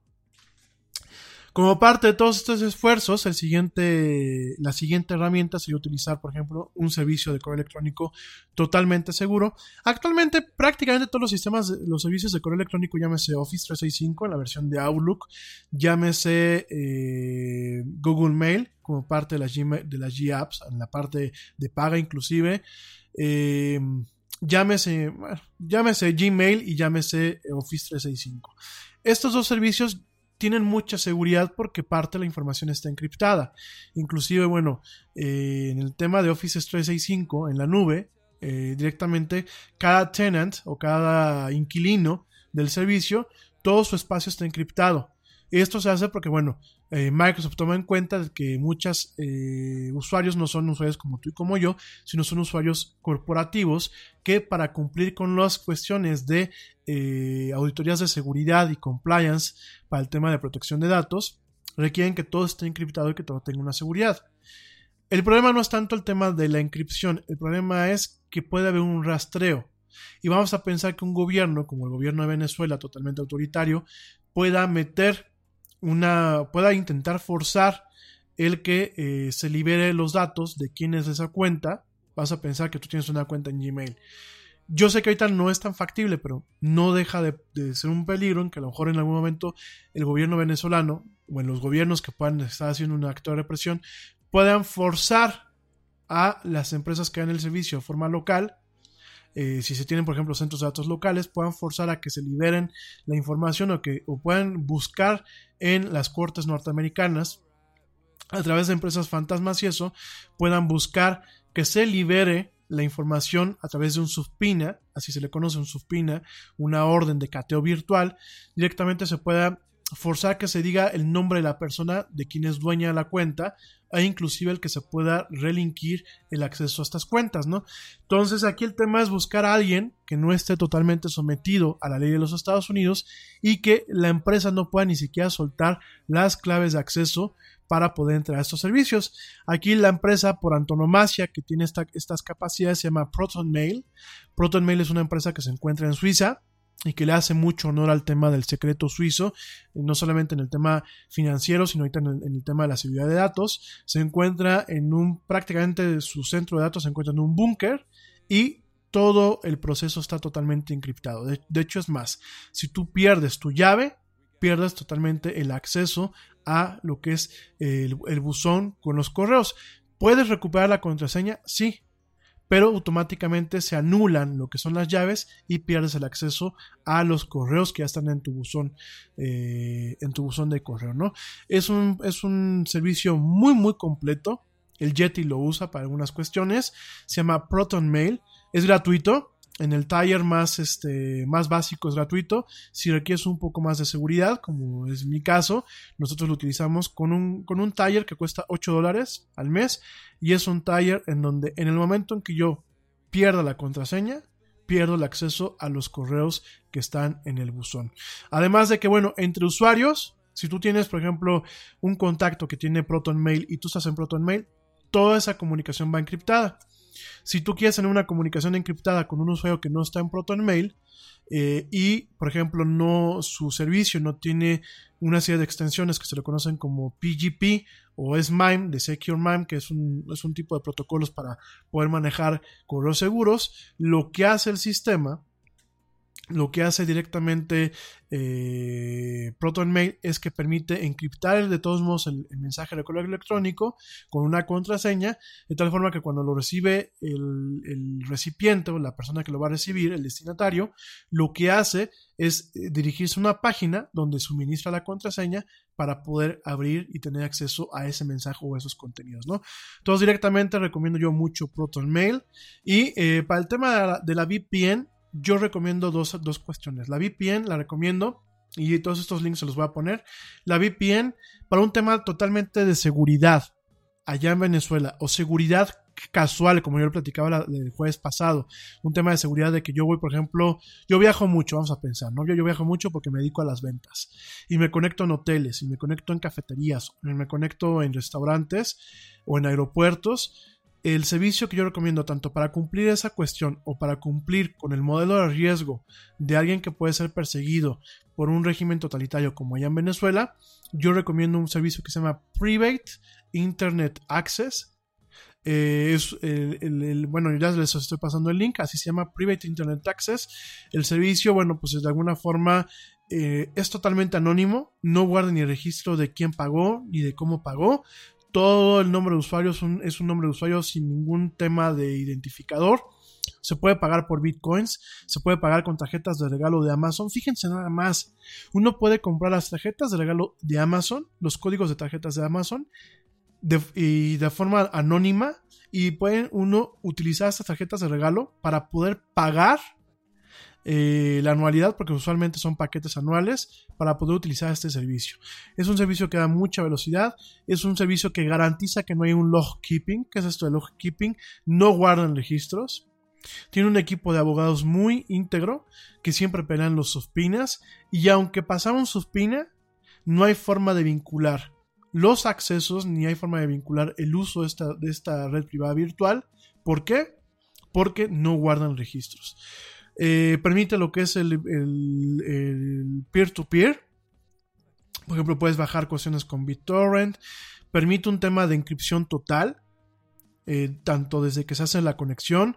Tiene un sistema de seguridad para evitar que haya leaks, que haya fugas y que haya trampas para eh, de alguna forma comprometer tu privacidad y, y comprometer tu conexión.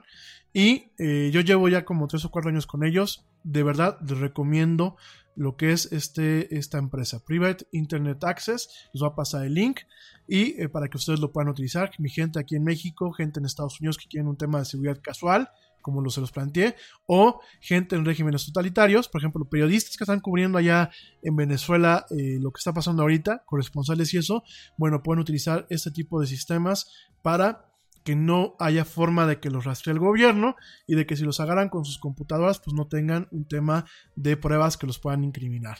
Entonces, eh, tema de máquinas virtuales, tema de- del uso de un sistema operativo como Tails, les voy a pasar todos estos links, y tema de una red privada virtual, una VPN, como lo es directamente eh, Private, eh, Private eh, ¿cómo se llama? Private Internet Access, perdón, les voy a poner los links, ¿no?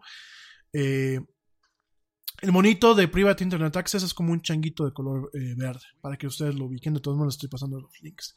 Ahora, para la gente que quiere ver, por ejemplo, en su Apple, Apple TV, en su televisión con Roku, en su Xbox, que quieren ver contenidos norteamericanos, que quieren ver, por ejemplo, en Netflix norteamericano, que quieren tener acceso a Hulu, a Hulu o a DC Now o a Funimation, que es el de anime, que ya les está platicando yo. Eh, Pueden utilizar Private Internet Access si están utilizando eh, directamente su computadora para accesar estos, estos tipos de eh, contenidos, pero si no, les recomiendo un servicio que se llama Unblocker. Unblocker también les voy a poner el link.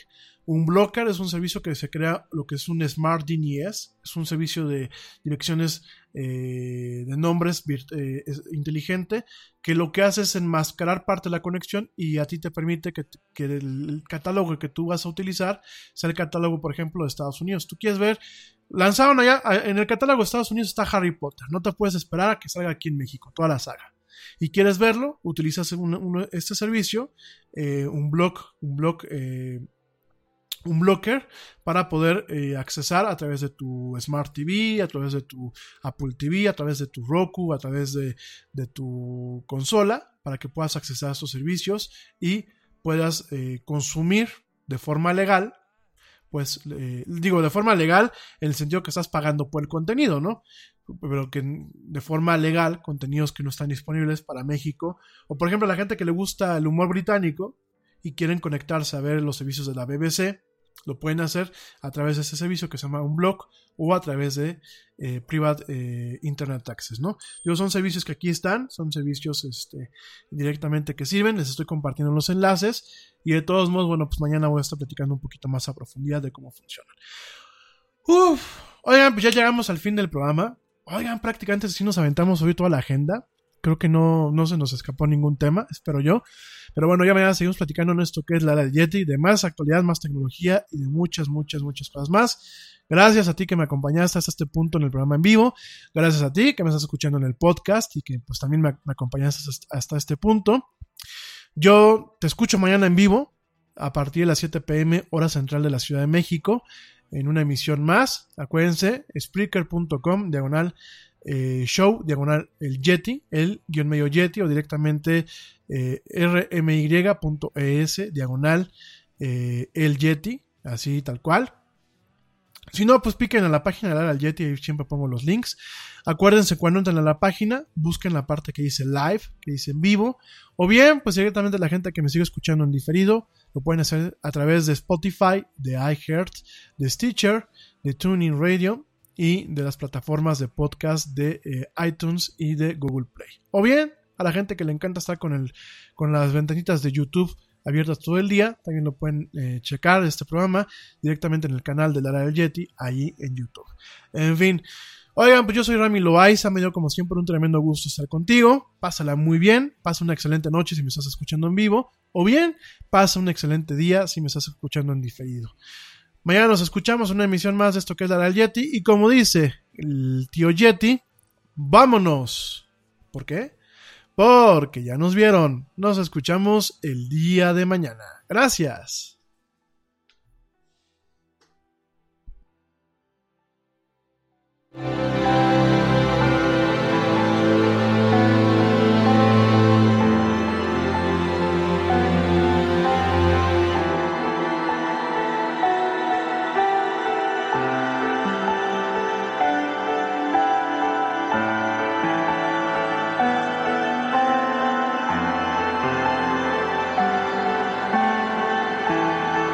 Sight Bound Sound. In practice ground.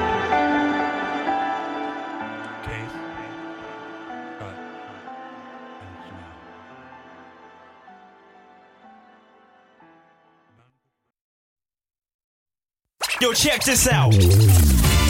Este corte también es moderno. No te vayas.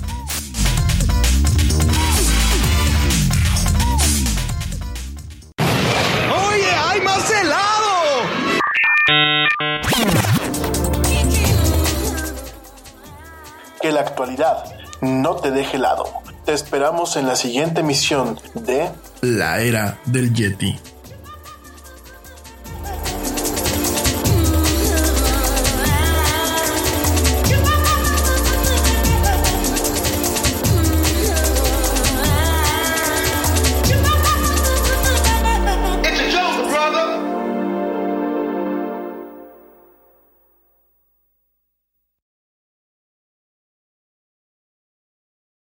Te preocupas por la salud de tu familia y hoy un sistema inmunológico fuerte y una mejor nutrición son más importantes que nunca. Es por eso que los huevos Egglands Best te brindan más a ti y a tu familia. En comparación con los huevos ordinarios, Egglands Best te ofrece 6 veces más vitamina D y 10 veces más vitamina E, además de muchos otros nutrientes importantes, junto con ese delicioso sabor fresco de granja que a ti y tu familia les encanta. No son tiempos ordinarios, entonces, ¿por qué darle a tu familia huevos ordinarios? Solo Egglands Best. Mejor sabor, mejor nutrición, mejores huevos. Te preocupas por la salud de tu familia y hoy un sistema inmunológico fuerte y una mejor nutrición son más importantes que nunca. Es por eso que los huevos Egglands Best te brindan más a ti y a tu familia. En comparación con los huevos ordinarios, Egglands Best te ofrece 6 veces más vitamina D y 10 veces más vitamina E, además de muchos otros nutrientes importantes, junto con ese delicioso sabor fresco de granja que a ti y tu familia les encanta. No son tiempos ordinarios, entonces, ¿por qué darle a tu familia huevos ordinarios? Solo Egglands Best. Mejor sabor, mejor nutrición, mejores huevos. Айвус.